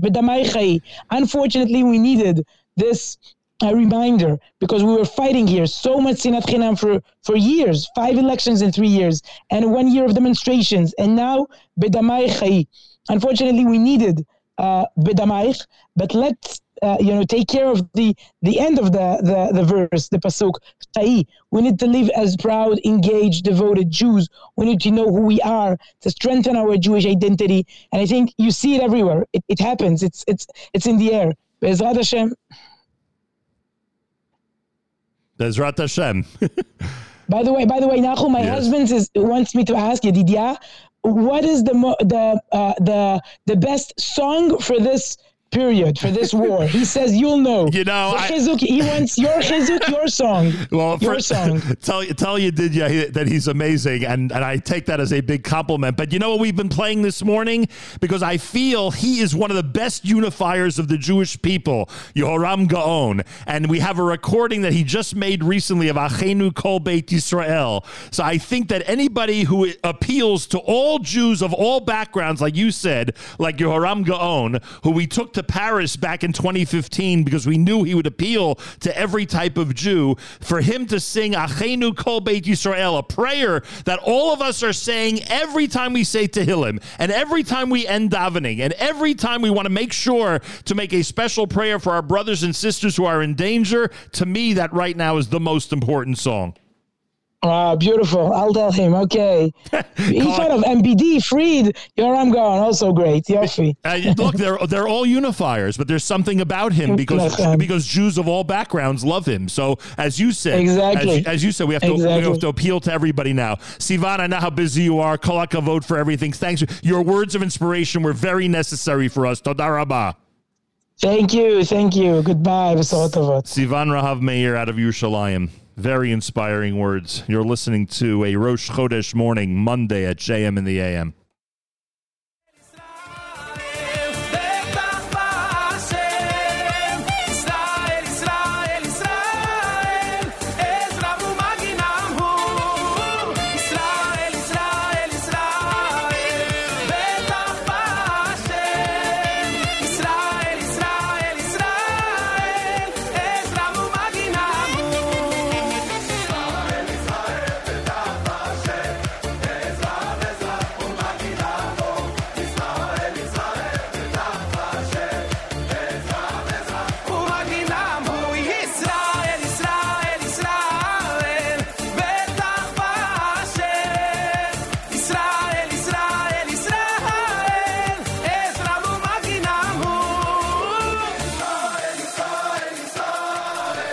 Part of uh, Benny Friedman's Am Yisrael Chai, which was recently released. Recently, I think, like in the last day, uh, frankly. And uh, there he is at JM in the AM. It is a Monday morning broadcast, Rosh Chodesh morning at JM in the AM. All different types of ways to help Israel. And I want to thank Chef Barret, who made us aware of something that's happening a week from tonight. Um, I'm laughing only because, you know, uh, our brothers and sisters, I'm getting texts from people on the front lines who literally are about to go into Gaza. Um, and at the same time, our job is literally to go have a good time and support a good cause. Uh, what do I have in mind? I have in mind a week from tonight when uh, when our friends at uh, at Ram Caterers are um, holding this benefit for grilling for IDF. It'll be at the Old Westbury Hebrew Congregation starting at 6 p.m. a week from tonight. It's $360 admission. It's all going to um, to the cause. It's all going to uh, uh, to grilling for IDF and they're going to have uh, dinner, bourbon tasting, handmade premium cigars, raffles, uh, literally, and um, door prizes, a whole thing. And also, all we have to do is go to events like this and support good causes. While our brothers, and obviously daven and uh, study Torah the way that um, Sivan Rahav Meir just described.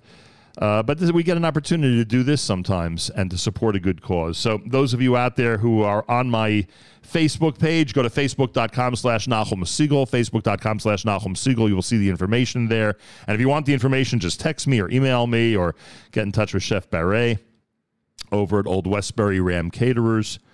Uh, it's a week from tonight, so there's time, but to try to register and try to uh, uh, be there a week from tonight to enjoy and to show support for a, an organization that we are. I mean, they were on Friday morning show.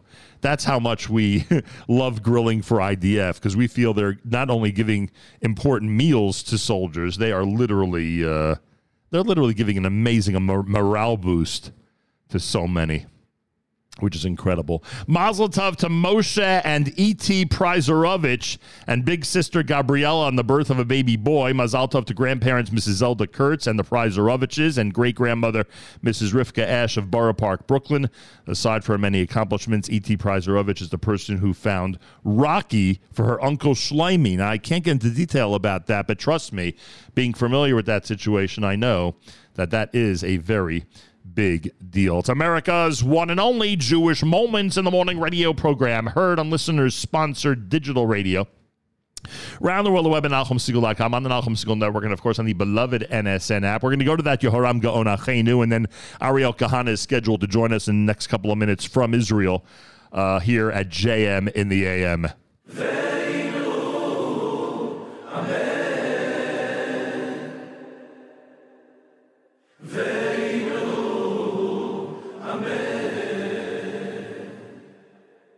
אחינו כל בית ישראל. הנתונים בצרה ובשביה.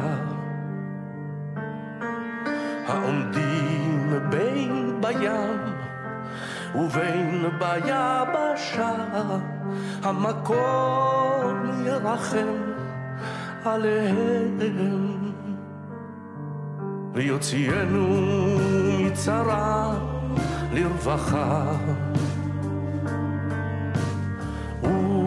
ומאפלה לאורה. ומשעבוד לגאולה השתה בעגלה ובזמן קריב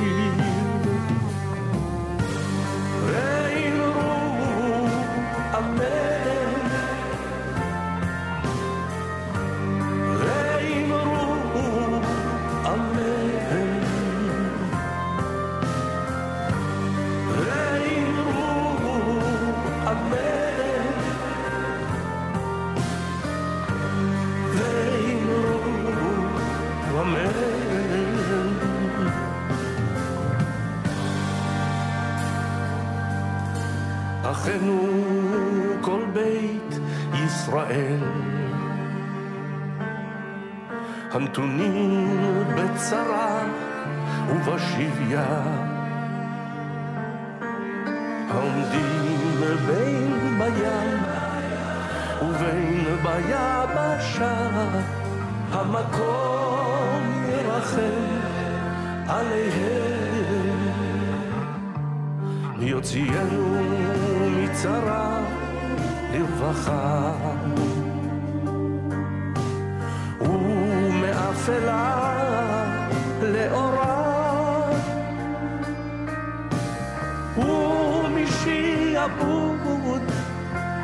לגאולה השתה בעגלה ובזמן קריב Rey Amén.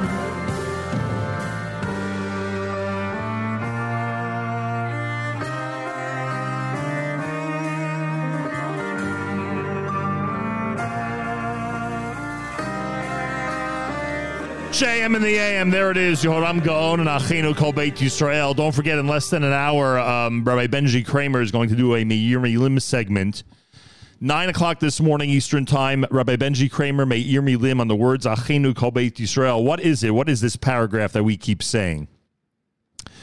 Um, every time we say Tehillim, every time we uh, want to pray for our brothers and sisters, what is it that we are saying? He will explain all of it coming up at nine o'clock this morning. We're encouraging uh, school st- uh, teachers and rabbis of congregations use utilize the segment. You can get it from Avrami AF at NachumSegal.com. Utilize the segment to educate our congregants and our students about it as well.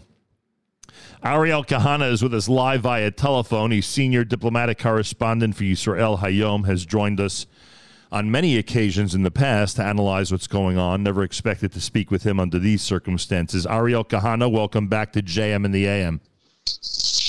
Shalom, Nachum. Yes, as well. I never could imagine we would be uh, talking one to each other uh, under such horrible uh, war. Actually, there is no other word to define what we are uh, going through here in uh, in Israel. You know, obviously, you and I have not spoken yet on the air since the war began. Can you describe the? And I'm not looking for analysis or blame or anything, but can you describe the surprise, the shock that that not only Israeli government officials and intelligence had, but the average person in Israel? Can you describe this shock that they went through uh, last Shabbat in Israel?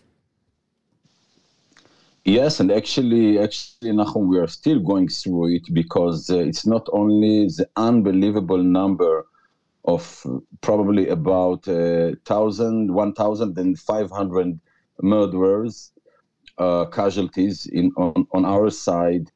It's uh, uh, hundreds of soldiers who gave their life to save others. It's in some cases families who lost more than one person um, and in some cases in the kibbutzim near, near Gaza, it's uh, actually families that disappeared, like the Holocaust. You have a full family that everyone were killed or kidnapped or half and half. Uh, Actually, actually, it's it's it's events that that are really, I mean, are over any imagination. I mean, I will tell you, uh, even someone like me, which I would say I'm a little bit, I was always a little bit pessimistic. I definitely was afraid of a scenario that uh, someone, whether it's Hezbollah or Hamas, will attack us. I never, never could imagine we will we will suffer such horrible attack. I mean, I could imagine about let's say 200 casualties. That's the the, the worst I could think about. Nothing, nothing uh, uh, which is close to what we are going through. Everybody are under shock, definitely. Many families, including um, more than one um, and more than two that I know that lost their sons in the war. And uh, and uh, many of my friends, I mean, I'm a little bit old for that, but many of my friends were called to Miluim, to reserve. Uh, whether some of them are in the north, some in the south, preparing, training. And just to and, and just to put some of these numbers, just to put some of these numbers in perspective, because uh, as you're pointing it out, I'm saying to myself that th- that this hasn't even hit us. They're talking about 345 soldiers and uh, police officials. That's 345. We know about the 260 plus that were murdered uh, at the music festival. Obviously, now uh, 199 people are being held, according to the latest statistics, by Hamas. And those people, we are presuming, please God, are still alive. So those are not obviously. Uh, in the count of those who have been murdered, but if you if you if you deal with the numbers and just think about it for a moment, I mean, we're talking about likely um, seven, eight, nine hundred people who were murdered in the kibbutzim and small towns along the south. Right. Once you take away the numbers of, of military personnel who've been killed. Correct. JM in the AM on a Monday morning broadcast. It is Rosh Chodesh morning here at JM in the AM. And uh,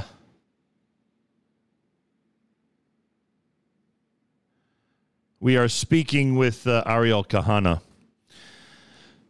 Ariel Kahana is uh, senior military correspondent for Yisrael Hayom. He's with us live via telephone from Israel. Uh, Ariel, before we were interrupted, I was saying that if you take away these, uh, I mean, take away, if you consider the numbers of um, military personnel, police officers, uh, public safety officials who were killed. That's obviously in the hundreds. We're talking about three, four hundred people. But uh, uh, but with the death toll where it is, we're talking about six, seven, eight hundred people who were murdered in the small towns along the south and the villages in kibbutzim. Uh, that are there along the Gaza border. It's it's almost unfathomable uh, when you think of Israel's population that we're talking about that type of number of those who are murdered by the enemy. You're you're very right. We actually, I think, even as independence war, but definitely since then, we never had any event which is even close to that. I mean, Yom Kippur War, you had about uh, three thousand uh, um, soldiers who, who were killed, but not civilians, and you never had uh, actually um, p- part of the country, part of the land that was attacked. It's, again, a civilian part that was attacked by an army or by or by a terror organization. It doesn't matter. You you have Nahum. You have Nahum. Really uh, unbelievable numbers. For I mean, they're saying in Be'eri, in the kibbutz of Be'eri, about hundred people who were killed. Hundred people just in one kibbutz. I saw someone saying today that. 10% of the kibbutzim and the moshavim nearby Gaza, 10% of the population was killed, uh, actually murdered, slaughtered, or kidnapped. You, I mean, the numbers, the numbers are, are, are cannot say cannot say um, what it really is because it because it's much much more than the numbers. And I'm sure you and your listeners know you know about their their unbelievable violence, which you know even even if it's war, even even if you kill, I mean, really, it's it's it's almost cannibalism. Uh, really, I mean, just they didn't eat the bodies, but they did everything before that. Everything. It is, uh, and, and I and I don't want to go to to to uh, uh, to details. And I don't have to tell you that it's that it, it, it, it it's impossible for for moral people with values to even understand it. I mean, it's it's impossible to even believe it. Um, where has your reporting taken you over the last week? Uh, did you go down south at all? Did you spend any time with soldiers? Uh, did you see any of the people who've been displaced uh, from the uh, from from the south? Uh, are, are you are you assigned to literally you know just report from your office uh, you know at your usual home base? What what has been happening with you over the last few days? Uh, so, first of all, I sorry, I was helping a little bit my place, Geva Binyamin, in the beginning with doing some guards and. Uh, and I'm now I'm putting my gun, which I uh, my pistol actually, which I was not used to go with, uh, and and I have some responsibility, personal responsibility here in in Geva Binyamin, um, and I did mm, again here some other stuff. So you are in Uh, Miluim, I- even if you're not in Miluim, you're, st- you're still in Miluim. formally. Yeah. because be- because you know what Nachum, because it takes me to another very huge important point and that is that although the shock as we as we were talking about is unbelievable at the same time you have an unbelievable Achdut Israel again which the same we couldn't believe and and you know very well what, what kind of a year we had last year um, and uh, unfortunately we have to have such horrible war to to unite again. Um, but everybody everybody are, are, are cooperating. Everybody are, are helping one each other. Doesn't matter right or left religious unreligious arabs druids uh, women men whatever you want. Everybody are helping one each other. Um, and, and and that and that actually brings the morale because you were asking me about the, the reserve forces so i could not Yeah. go go and see them but i do talk with them by phone uh, including some family members. And uh, over there i mean with the soldiers the morale is very very high very high. They it's not only they, they, they are ready for war they want the war. And the and the people want a war to bring a victory again it's there is there's not and and you know very well uh, how how how usually israel is uh, you know we, we have disagreements. Not in this case. In this case it's a united nation w- which wants a huge victory over hamas and actually maybe over hezbollah as well. And and everyone wants the army to go and win and actually revenge as well.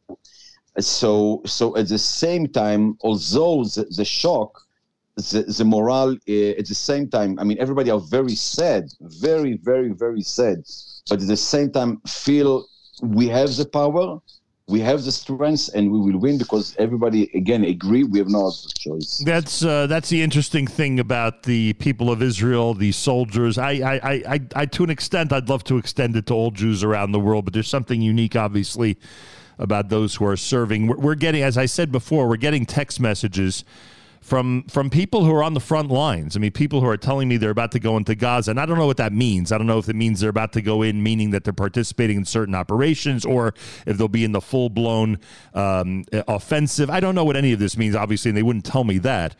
But but they they are saying to me in the same text how how friends of theirs have been murdered by the enemy.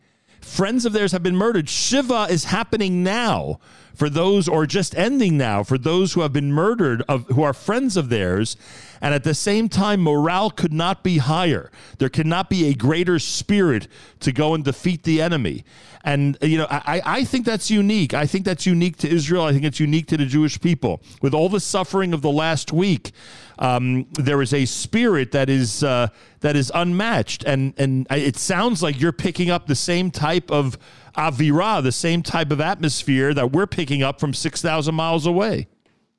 Yes, you're right, uh, and, and your English describes it better than mine. but I'll, I'll give just two two examples. I mean, I don't know if you heard about that. You have a father who lost his son, and he knew on the first moment during Simchat Torah he lost his son. Although that happened, he took his gun and went to the front to fight the Hamas uh, uh, terrorists. Yeah. He killed some of them. He went to the Levaya and then to the Shiva.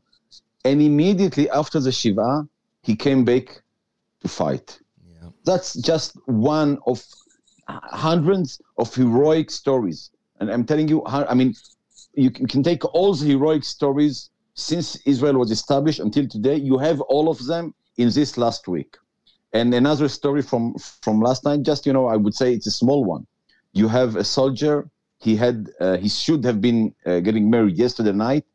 From the front near Gaza, he went to get married, and this morning he and his father will go back uh, uh, to the front to preparing to to the war. So that's those are just two examples to the atmosphere, as as you said, uh, because uh, when again we know we know we must fight. We have no other choice. Ariel, I have to ask you j- just a couple of technical things. I mean, believe me, discussing the morale and the spirit is so important, and, and we hope that Jews outside of Israel uh, will continue to send positive messages to our soldiers and do things that are uh, of importance, whether it be prayer, whether it be support via uh, financial means. Believe me, there are a lot of efforts going on here, as you know. Um, but, but I, I got to ask you, I'm just so curious about some of the uh, uh, the aftermath of the um, government activities once this disaster happened. Was there ever a a um, was there ever any type of uh, of um, of uh, call for Netanyahu's resignation? Was there ever anybody after the Chag in the Israeli government who felt that the best thing for Israel right now uh, would be for him to take full responsibility and resign? so before I get I get to that, Nahum, I just want to add to to the uh, to do list you gave, like uh, support Israel and money and and, and, some stuff. I, I would say that fighting the social networks is extremely important. Yeah. I mean, each everyone who hear us and and has a Twitter account, a Facebook account, Instagram, whatever, go and fight back because the other side is doing and actually supporting those this war crime uh, and even the genocide crime uh, they did. And it's a good opportunity to teach our children who are very good at social media and very proficient at email. It's a great opportunity to teach them how to advocate for Israel. Correct, and it's extre- again extremely important in, in, in this point of time. Now, a- at this moment, uh, Nahum, I think the consensus is for Netanyahu not to resign. Uh, so far, it looks he is handling the war okay. Um, actually, today they they began beginning some question marks because there was a report he was ready to to give some humanitarian aid uh, to Gaza, and he was attacked by that uh, for that by, by many, including in his party. But for now, it looks he will keep being the prime minister. You do have, I would say, in the uh, by this extre- uh, extreme ha- gru- uh, hate hate group, uh, which is for years hates him, who do call him to go home. But um, but for now, when you and I are, speaking now, it, it's very very very tiny. But I do think that the coming days, the coming days will will. I mean, he he will be judged according to the coming days. Uh, you know, people are a little bit coming out of the shock. Um, if if he will not act as people expect him to act, so it might have some political uh, political results. So, so it sounds like, and not to minimize what's been happening over the last week, and certainly not to minimize what our brothers and sisters went through in the tragedies, all the multiple tragedies of Shmini Atzeret Simchat Torah. Uh, but it sounds like the next week or two are going to be really, really critical and vital and important, and not just for Netanyahu's future. It sounds like the way you and other commentators are speaking that the Jewish world and Zionists and Israel lovers better get prepared. This is going to be a rough next week or two. Would you say it that way? I guess so. Look, I, I, I don't know. At some, let's put it this way: at some point of time, the army Tzahal will go inside Gaza Strip to clean it from terror, from terrorists, from Hamas, from all, all those who made those those horrible crimes. Um, it, it's going to happen. I have no idea, and I even if I knew, I wouldn't tell you uh, if it's going to happen tonight or two weeks from now. I don't know. We have to be patient. It's very, everybody agree that before we send the troops inside, we have to bomb them as much as we can because it's clear when the soldiers will go inside, those uh, Hamas people will wait for them and try to, to, to kill them. So as much as you kill more of them before, it's better. So we have to be patient about, uh, about that. But at some point of time, you are right. We will go inside. We have no other choice because if we will not do that, if we will not do that, Hamas will come back and will fight us uh, uh, back again. So um, so um, so that's what that's what we, we have to do. Uh, and you are right by saying that when the soldiers will go inside, it will probably not be so easy. Uh, we will probably have some more pain. But again, you know, soldiers, I mean, reserve soldiers are saying loud and clear. They're saying we are ready to pay the price because because we have to protect the one and only Jewish state. You know, if, if we have a if we have a minute, uh, Nachum, I, I, would- like to tell you a, a personal story. Please. Um, all right, so, so so I was born two days before the Yom Kippur War, in 1973, and uh, my my mother actually was thrown out from Shaare Zedek Hospital uh, in the end of Yom Kippur because to to to um, have place for the one who is coming from from the front. Now, uh, and and during last Sukkot, we you know we had we made some small uh, family event uh, to celebrate it, and I was telling my my my kids that we are we are blessed, we are fortunate to live in a period in, of time that there are no existential wars for Israel. We do have some operations from time to time. We have some challenges, but we don't have such giant uh, uh, um, wars as my father had and his generation. I couldn't be more wrong, as we all know now. But um, but um, but but I'm telling you this story because everyone are, are are united, are united to reach the goal of victory in this war because people do see it as existential uh, threat for us. Yeah. And they're ready to go and fight because again, the Jews have no other choice. You know, it, uh, you you remind me of what I said last week. I I'm sure you heard it. BB's speech at the UN, and he was concentrating on AI and technology in Saudi Arabia and hop aboard now if you want to be part of this whole uh, new Middle East, etc. And I was very uncomfortable with it. I don't know what was bothering me about that speech. I sort of felt that he forgot what neighborhood he uh, he's in. And now we see what happens. We see that yes, there's- Yeah. an ex, ex, existential war that's being fought now by Israel. Just a couple of weeks later, and uh, as much as we think the world is different, one thing we've learned is that unfortunately there's certain things about this world that are just the same. Are you getting any sense? You're very connected. You speak to a lot of people in government. Are you getting any indication that there that there's hope for the hostages that are being held? And I know no one's telling you secret uh, plans. I, I get that, but we, we know how difficult. You know, they, they people talk about different hostages hostage situations. In Entebbe, we knew where the hostages were. In Iran, they knew where the hostages were. This is a much more difficult situation. Are you getting an indication that that nonetheless there's hope? And I don't mean hope in a spiritual way, but that there's hope uh, in a military way to to secure the release of the hostages. Look, um, of, I mean, I'm sure, and actually, I kind of know that they're trying trying to collect any piece of, of information they can. It looks like Nahum that some, and and it's it is horrible as well, that some of the uh, hostages are actually held hold not by Hamas people, by but by regular people in Gaza. Yeah. Okay, because you know people were taken to Gaza, and, and not and not not all the people who came from Gaza were uh, soldiers of Hamas. There were, I don't know, uh, the civilian is not the, the right word, but Yeah, re- regular people. regular people. Right. Yes. So maybe some of them, it, it looks like some of them took some of of, of our uh, citizens. So th- the effort now by the government is actually to to bring a- a clear and trust picture how many people were taken, what are their names, because un, until this moment it is not clear. We, we have look, uh, it goes to another very difficult issue. We have hundreds of people that were murdered, but it's, it is very difficult to identify them. So you, so you, and, and I will not go to details again. Um, you know, I would say one sentence: their body, their bodies were were uh, uh, um, burned, and in some cases not just burned. Yeah. Okay.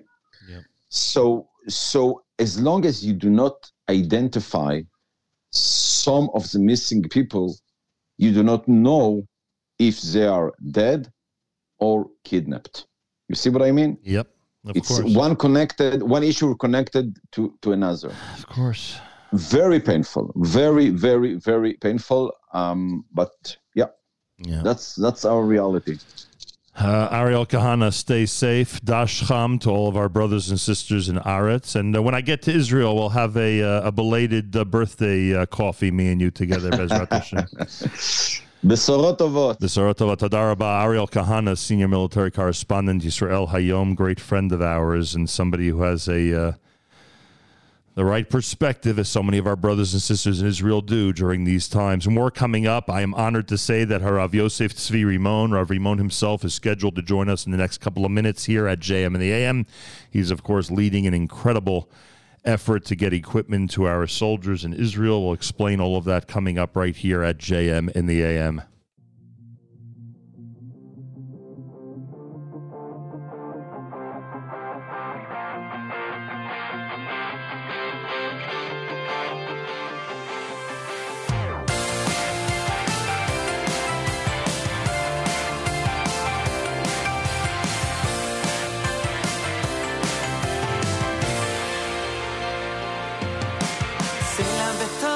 ההר יכול להיסדק חבל אשר נקשר יכול להתנתק.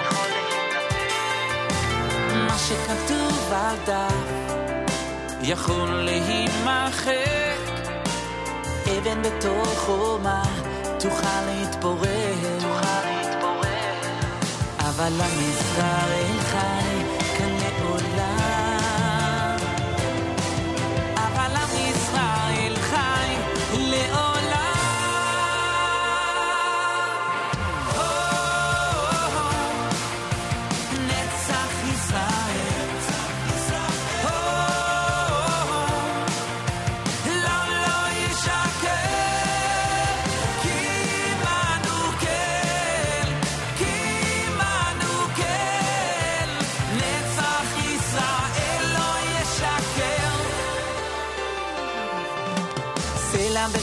ההר יכול להיסדק חבל אשר נקשר יכול להתנתק.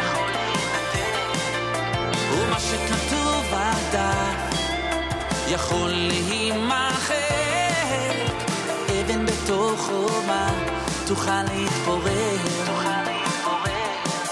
אבל עם ישראל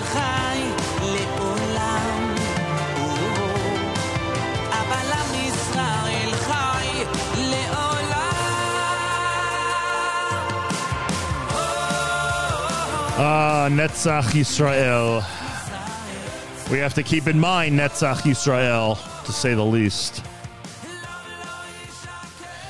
JM and the AM on a um, Monday morning, Rosh Chodesh morning here at JM and the AM. Uh, we've been mentioning that World Mizrahi has a Tzevet Peretz campaign, an emergency campaign to uh, raise life saving funds to protect and care for our soldiers. Uh, for the merit of the speedy return of Daniel Shimon ben Sharon and the members of his tank crew who have not been heard of, heard from, I should say, fr- uh, since uh, Shmini Atzeret. Mizrahi.org slash Tzevet Perez. Mizrahi.org slash Tzevet, T Z E V E T, Perez, P E R E Z. And that's how you could donate. Harav Yosef Tzvi Rimon, it is an honor to have him with us live via telephone. He is coordinating the Mizrahi Sulamot uh, Rav Rimon Ceramic Vest and Equipment Emergency Campaign. Rav Rimon, who has uh, been involved in any, I mean, he, he's involved in every peaceful operation also, but any emergency operation and campaign in the last 20 years, Rav Rimon has always been at the forefront. And he, of course, jumped right into action when 360,000 reservists were called up to the Israeli army. Harav Yosef Tzvi Rimon, an honor, a big kavod for us to welcome you back to JM and the AM. Shalom, shalom, Rav Rimon.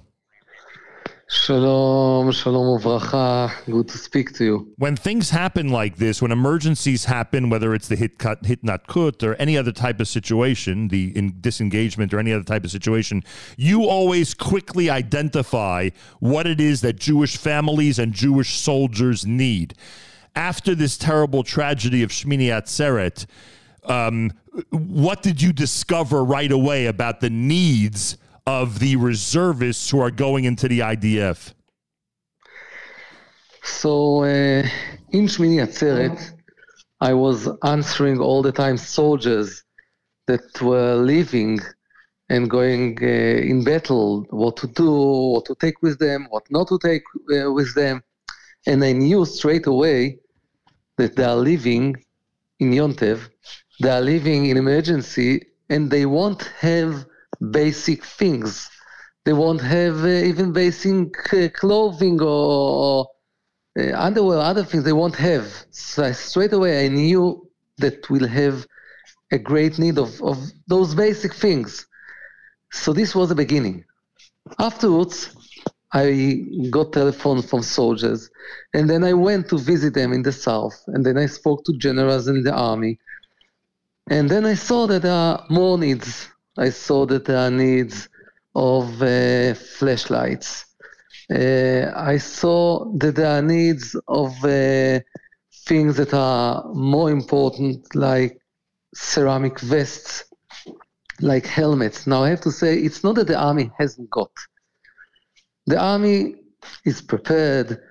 Baruch Hashem, we have professional army, we have a good army, but an army always has uh, to decide has to decide what that he does with the money and how he shares it. So he needs to buy weapon, he needs to buy missiles, he needs to buy lots of other things that cost a lot of money, and then he says, okay, so the soldiers that are on the first line they'll get ceramic uh, vests, and those the other soldiers will get regular vests, and they, but when a war like this comes, we want to protect everyone in the highest level. And if we can get better things, so we want to get for them. So because of this, we started also searching after the vests and other things. And all this I'm doing all the time with the army to ask them exactly what you need, to who to bring it, and to bring them the right uh, equipment. one of the things we've been emphasizing, and this is not to minimize any other effort. There are a lot of wonderful efforts, and as you know, plenty of people are involved in trying to get necessities and equipment to people in the army. Uh, but because of what you just described, the system that you have in place, you're able to find out from the army what the real needs are and where those needs are necessary, meaning which bases and which platoons, which plugot need the equipment that you've been collecting. So, uh, one of the reasons we are, uh, uh, ma- are, are making people aware of this campaign is because they want their dollars to go uh, and be used as responsibly as possible. And Baruch Hashem, you're connected in a way where you know exactly what the needs of the soldiers are. Now, you just uh, you just mentioned a few moments ago, Rav Rimon, that you're in touch with the soldiers. They they have been asking you Sheilot. They've been asking you for for psak and guidance since Shmini Atzeret. Obviously, you're speaking to some of them today and yesterday over the last few days. What can you tell us about the soldiers? What can you tell us about their attitude? What can you tell us about their morale? What could you tell us about their preparedness to do what the Israeli military feels needs to be done? So I have to say, I, I'm with the soldiers a lot. And as you said, when I give them uh, the equipment and I try or to give it directly by myself or to send the messengers that will come to the direct place that it won't go you know somewhere and won't uh, get to the uh, uh, to the soldiers that we want to give.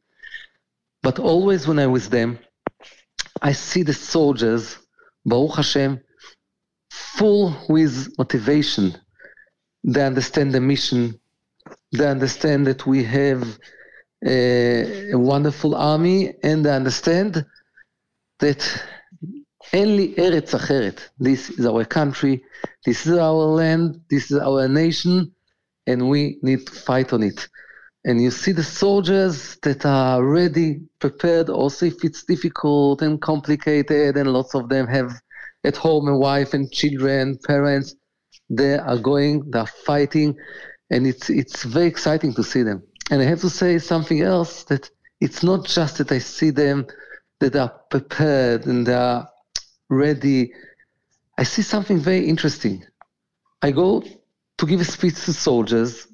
Everyone comes, religious, non-religious, from, not from, observant, doesn't matter, right, left, everyone is there. And after I give the, the speech, few people come to get a hug and a bracha, and then all of them come. All of them. Religious, non-religious, doesn't matter. Everyone is together. Everyone is like one close family. And uh, it's so touching to see Am Israel with love, with achdus. So uh, if before we had quite a balagan of achdut, of achdus, at least now we can see, especially among the soldiers, but also let's say most of Am Israel together. And I think this is uh, very important for Siyata Dishmaya that we can win this war. So we were in a painful situation that brought disunity. Now we are in a very, very, very painful situation that's bringing true unity. It's true. And you know that uh, someone told me, so who said it's real unity? You know, because uh, maybe just because of the enemy. I told him, I want to tell you, maybe it's true that it's because of the enemy, but it's for thousands of years already.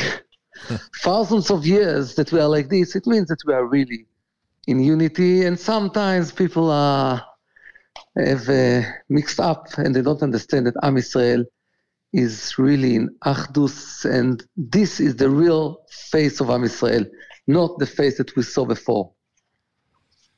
What's being brought to the soldiers today? Is it vests? Is it helmets? Is there one thing that really dominates the list of what they need at this moment? So this is a very important question because all the time, all the time we have to think and to change. It's a war. So all the time we have to think uh, and to calculate again and again. So we brought Baruch Hashem thousands of uh, vests, thousands. We bought around 5,000. and it made a huge change, huge change in the army, and uh, brought lots of people. And then the army continuing what we started, and we're trying to help them.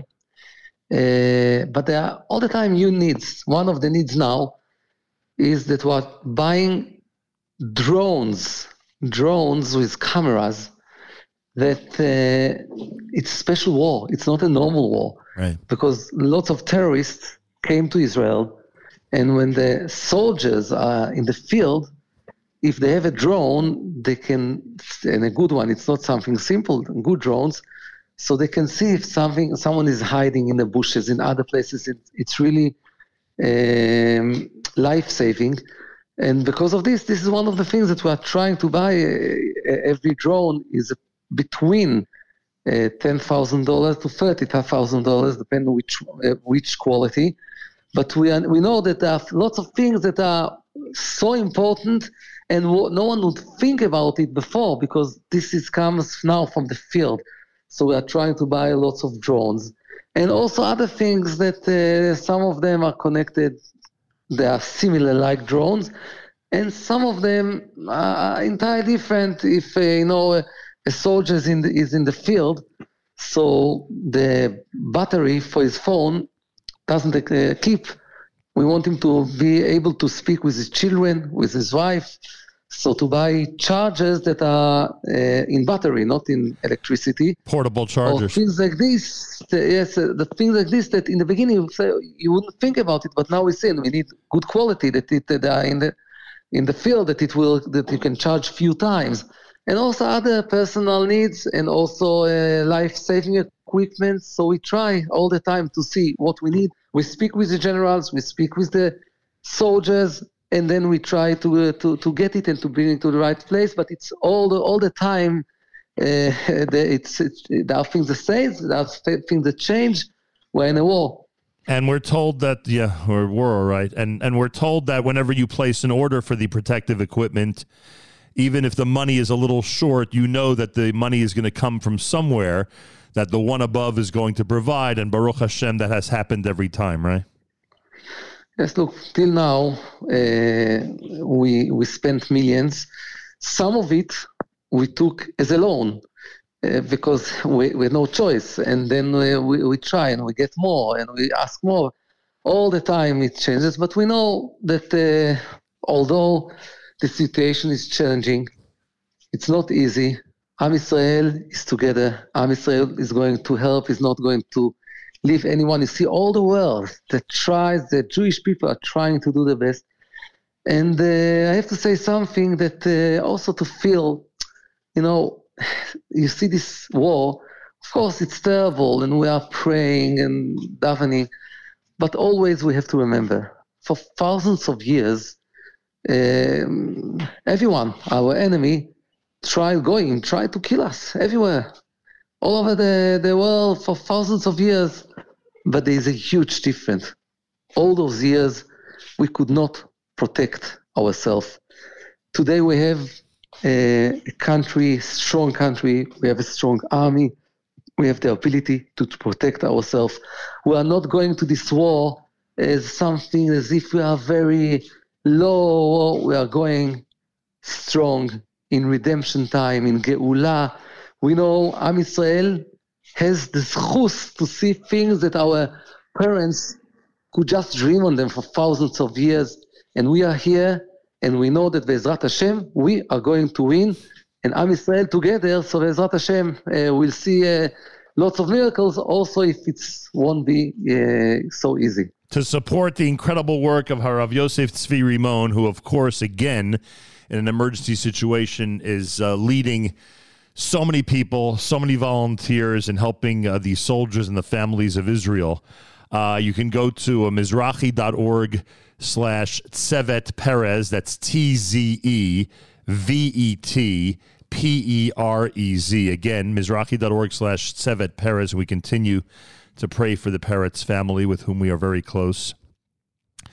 Uh, with the situation they're going through, which is being duplicated too many times in Israel. And you could certainly get more information about Rav efforts and the incredible work that they are doing at sulamot.org. That's S U L sulamot.org. Again, sulamot.org, which gives you a quite a description about Rav efforts.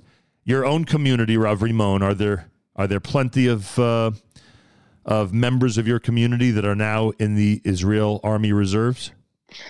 In my community, there are 400. Uh, in Alon Shvut, Gush Etzion, thousands. I'm the rabbi of Gush Etzion today. Ju- so just in Alon. Shvut is 400 reservists? Just in Alon Shvut, it's 400.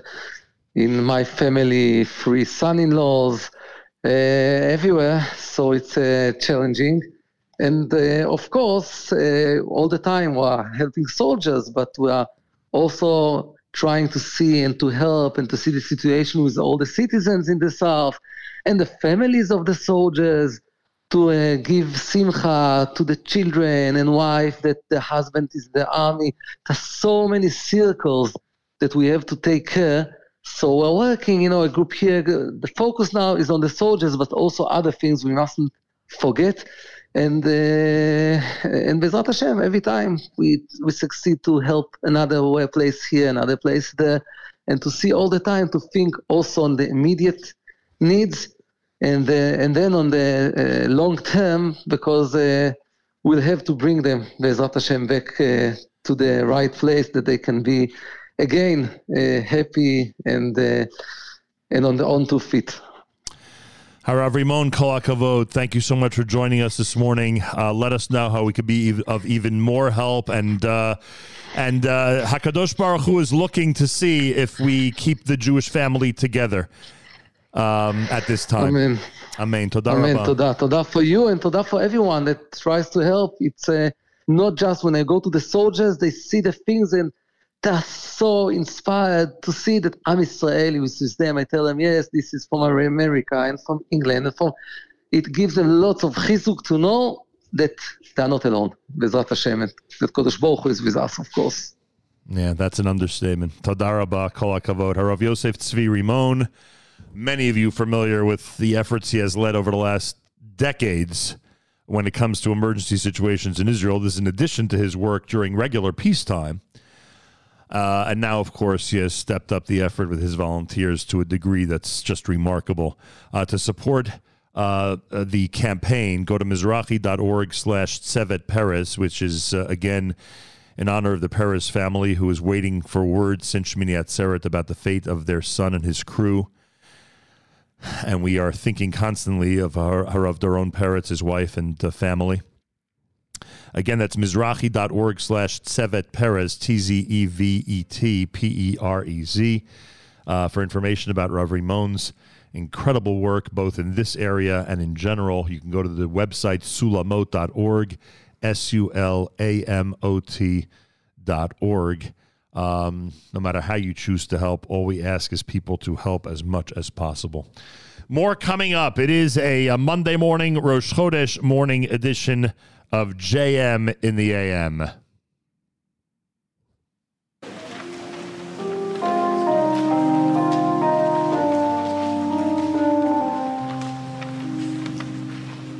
Oh, Yacheinu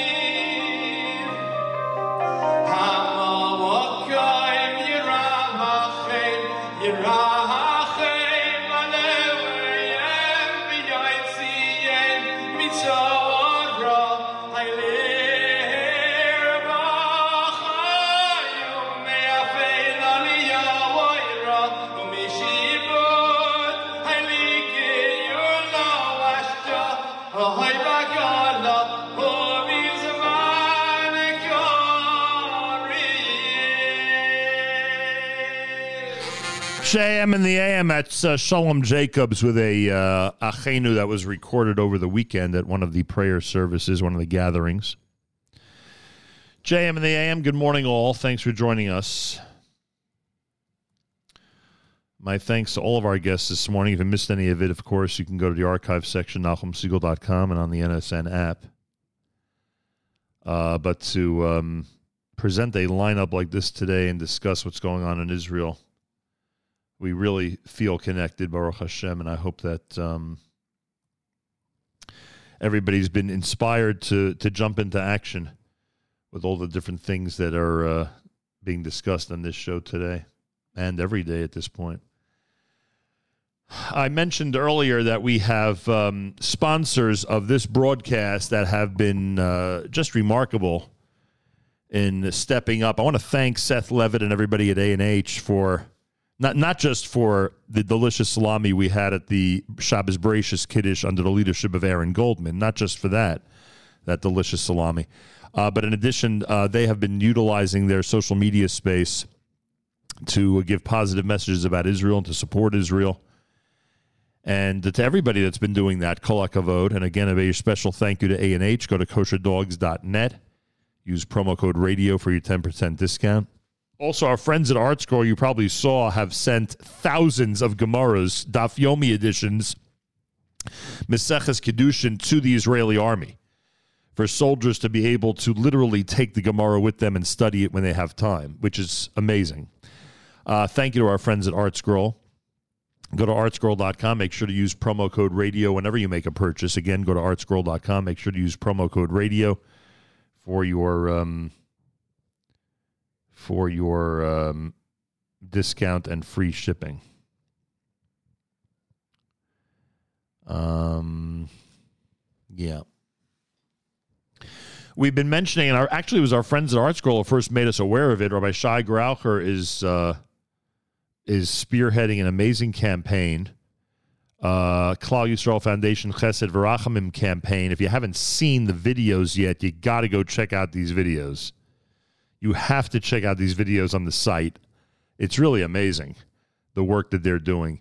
Charidy.com, that's C H A R I D Y, charidy.com slash chesed virachamim. Chesed with two S's, virachamim. V R A C H A M I M.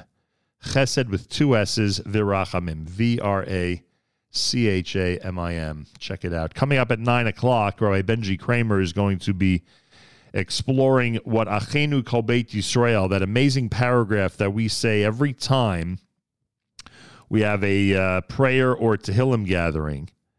Every time we have a Tehillim or prayer gathering, every time we have a uh, um, any concern that leads us to say Tehillim in shul uh, or anywhere, we're always saying Achenu Kol Beit Yisrael, right? The paragraph of Achenu Kol Beit Yisrael. What does that paragraph mean? We'd say it with even more uh, concentration and even more meaning uh, if we knew what it meant. So, Rabbi Benji Kramer, about eight minutes from now, is going to explain what it means on Meir Milim. Rabbi Benji Kramer, Meir Milim, coming up. And that'll be at uh, 9 a.m. Eastern Time right here after JM in the AM. Again, Rabbi Benji Kramer, Meir Milim, coming up on this, uh, right after this broadcast uh, with Achenu Kol Beit Yisrael. Achenu Kol Beit Yisrael. What is it that we are saying every time that we say that? Achenu Kol Beit Yisrael. So I'll have that for you here at JM and the AM. Or I keep I keep saying that right after JM and the AM. I'll have it for you right after JM and the AM. Um,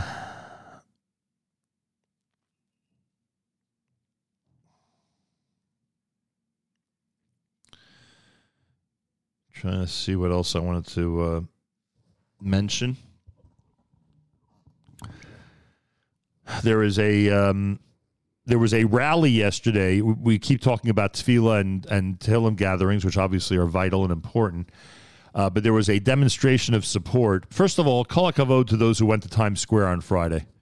That couldn't. that could not have been easy to stand there opposite a corner where where where actual Jew hatred was being displayed in public. Eh, That could not have been easy.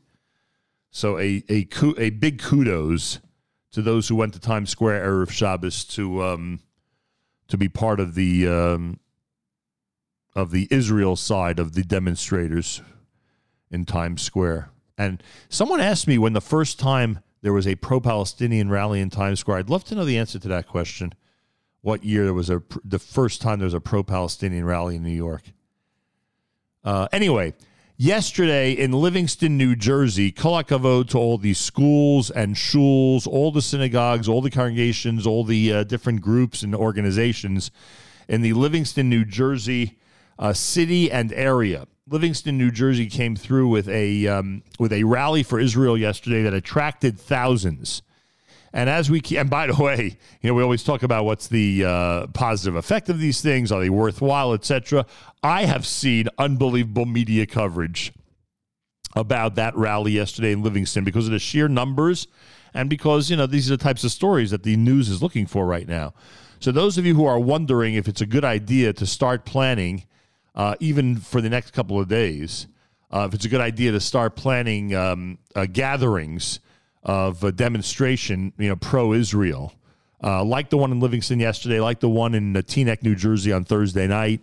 Uh, the answer is yes. The answer is uh, hop to it, get as many people involved as possible Zionists, lovers of Israel, those from the Jewish and secular community who are uh, interested in, in being part of uh, the good versus evil uh, campaign and demonstrating that they're there to support good. Uh, this is a good opportunity to do that. Speak with your public officials and uh, make sure to um, to get those planned as soon as possible. Also, yesterday, or I should say Friday, was a day of rage. Right, Friday was a uh, uh, an announced day of rage against uh, all Jews, against all good people, etc. Um, th- there are police forces in this country that um, uh, when, look I mean, to their credit when they're prepared it's amazing what they're able to accomplish and how they can keep the peace um, i mean even when they're unprepared they do a great job but obviously when they're prepared for something they, they step it up like crazy any police force that sent police cars in this country to sit in front of shuls on friday and shabbos uh, any police force that that increased their patrol in Jewish neighborhoods on Friday and Shabbos, any police force uh, that went ahead and protected um, Jewish buildings and noticeably Jewish places Friday and Shabbos. Uh, please make sure to thank them. Please make sure um, rabbis, community leaders, um, schools, students go to the precincts, go to the stations. Uh, go to the, your um, law enforcement officials and just give them a big thank you, and that and that means also that mayors of cities also deserve a thank you. Obviously, President Biden, we still say deserves a thank you for his reaction to everything. So whatever thank yous um, you can do, whether it's personally, whether it's sending gifts, whether it's sending letters, um, please make sure to take care of that today as well. Get those efforts started. Achenu b'Yisrael and Achim our brothers and sisters in Israel, we are with you. It's your favorite America's one and only Jewish Moments in the Morning radio program, heard on listeners sponsored digital radio around the world, the web at NachumSegal.com and the Nachum Segal Network, and of course on the beloved NSN app wraps up a, uh Monday morning Rosh Chodesh here at JM in the AM. My thanks to Sivan Rahav Meir. My thanks to Ariel Kahana. My thanks to Rav Yosef Tzvi Rimon. My thanks to all of you for tuning in.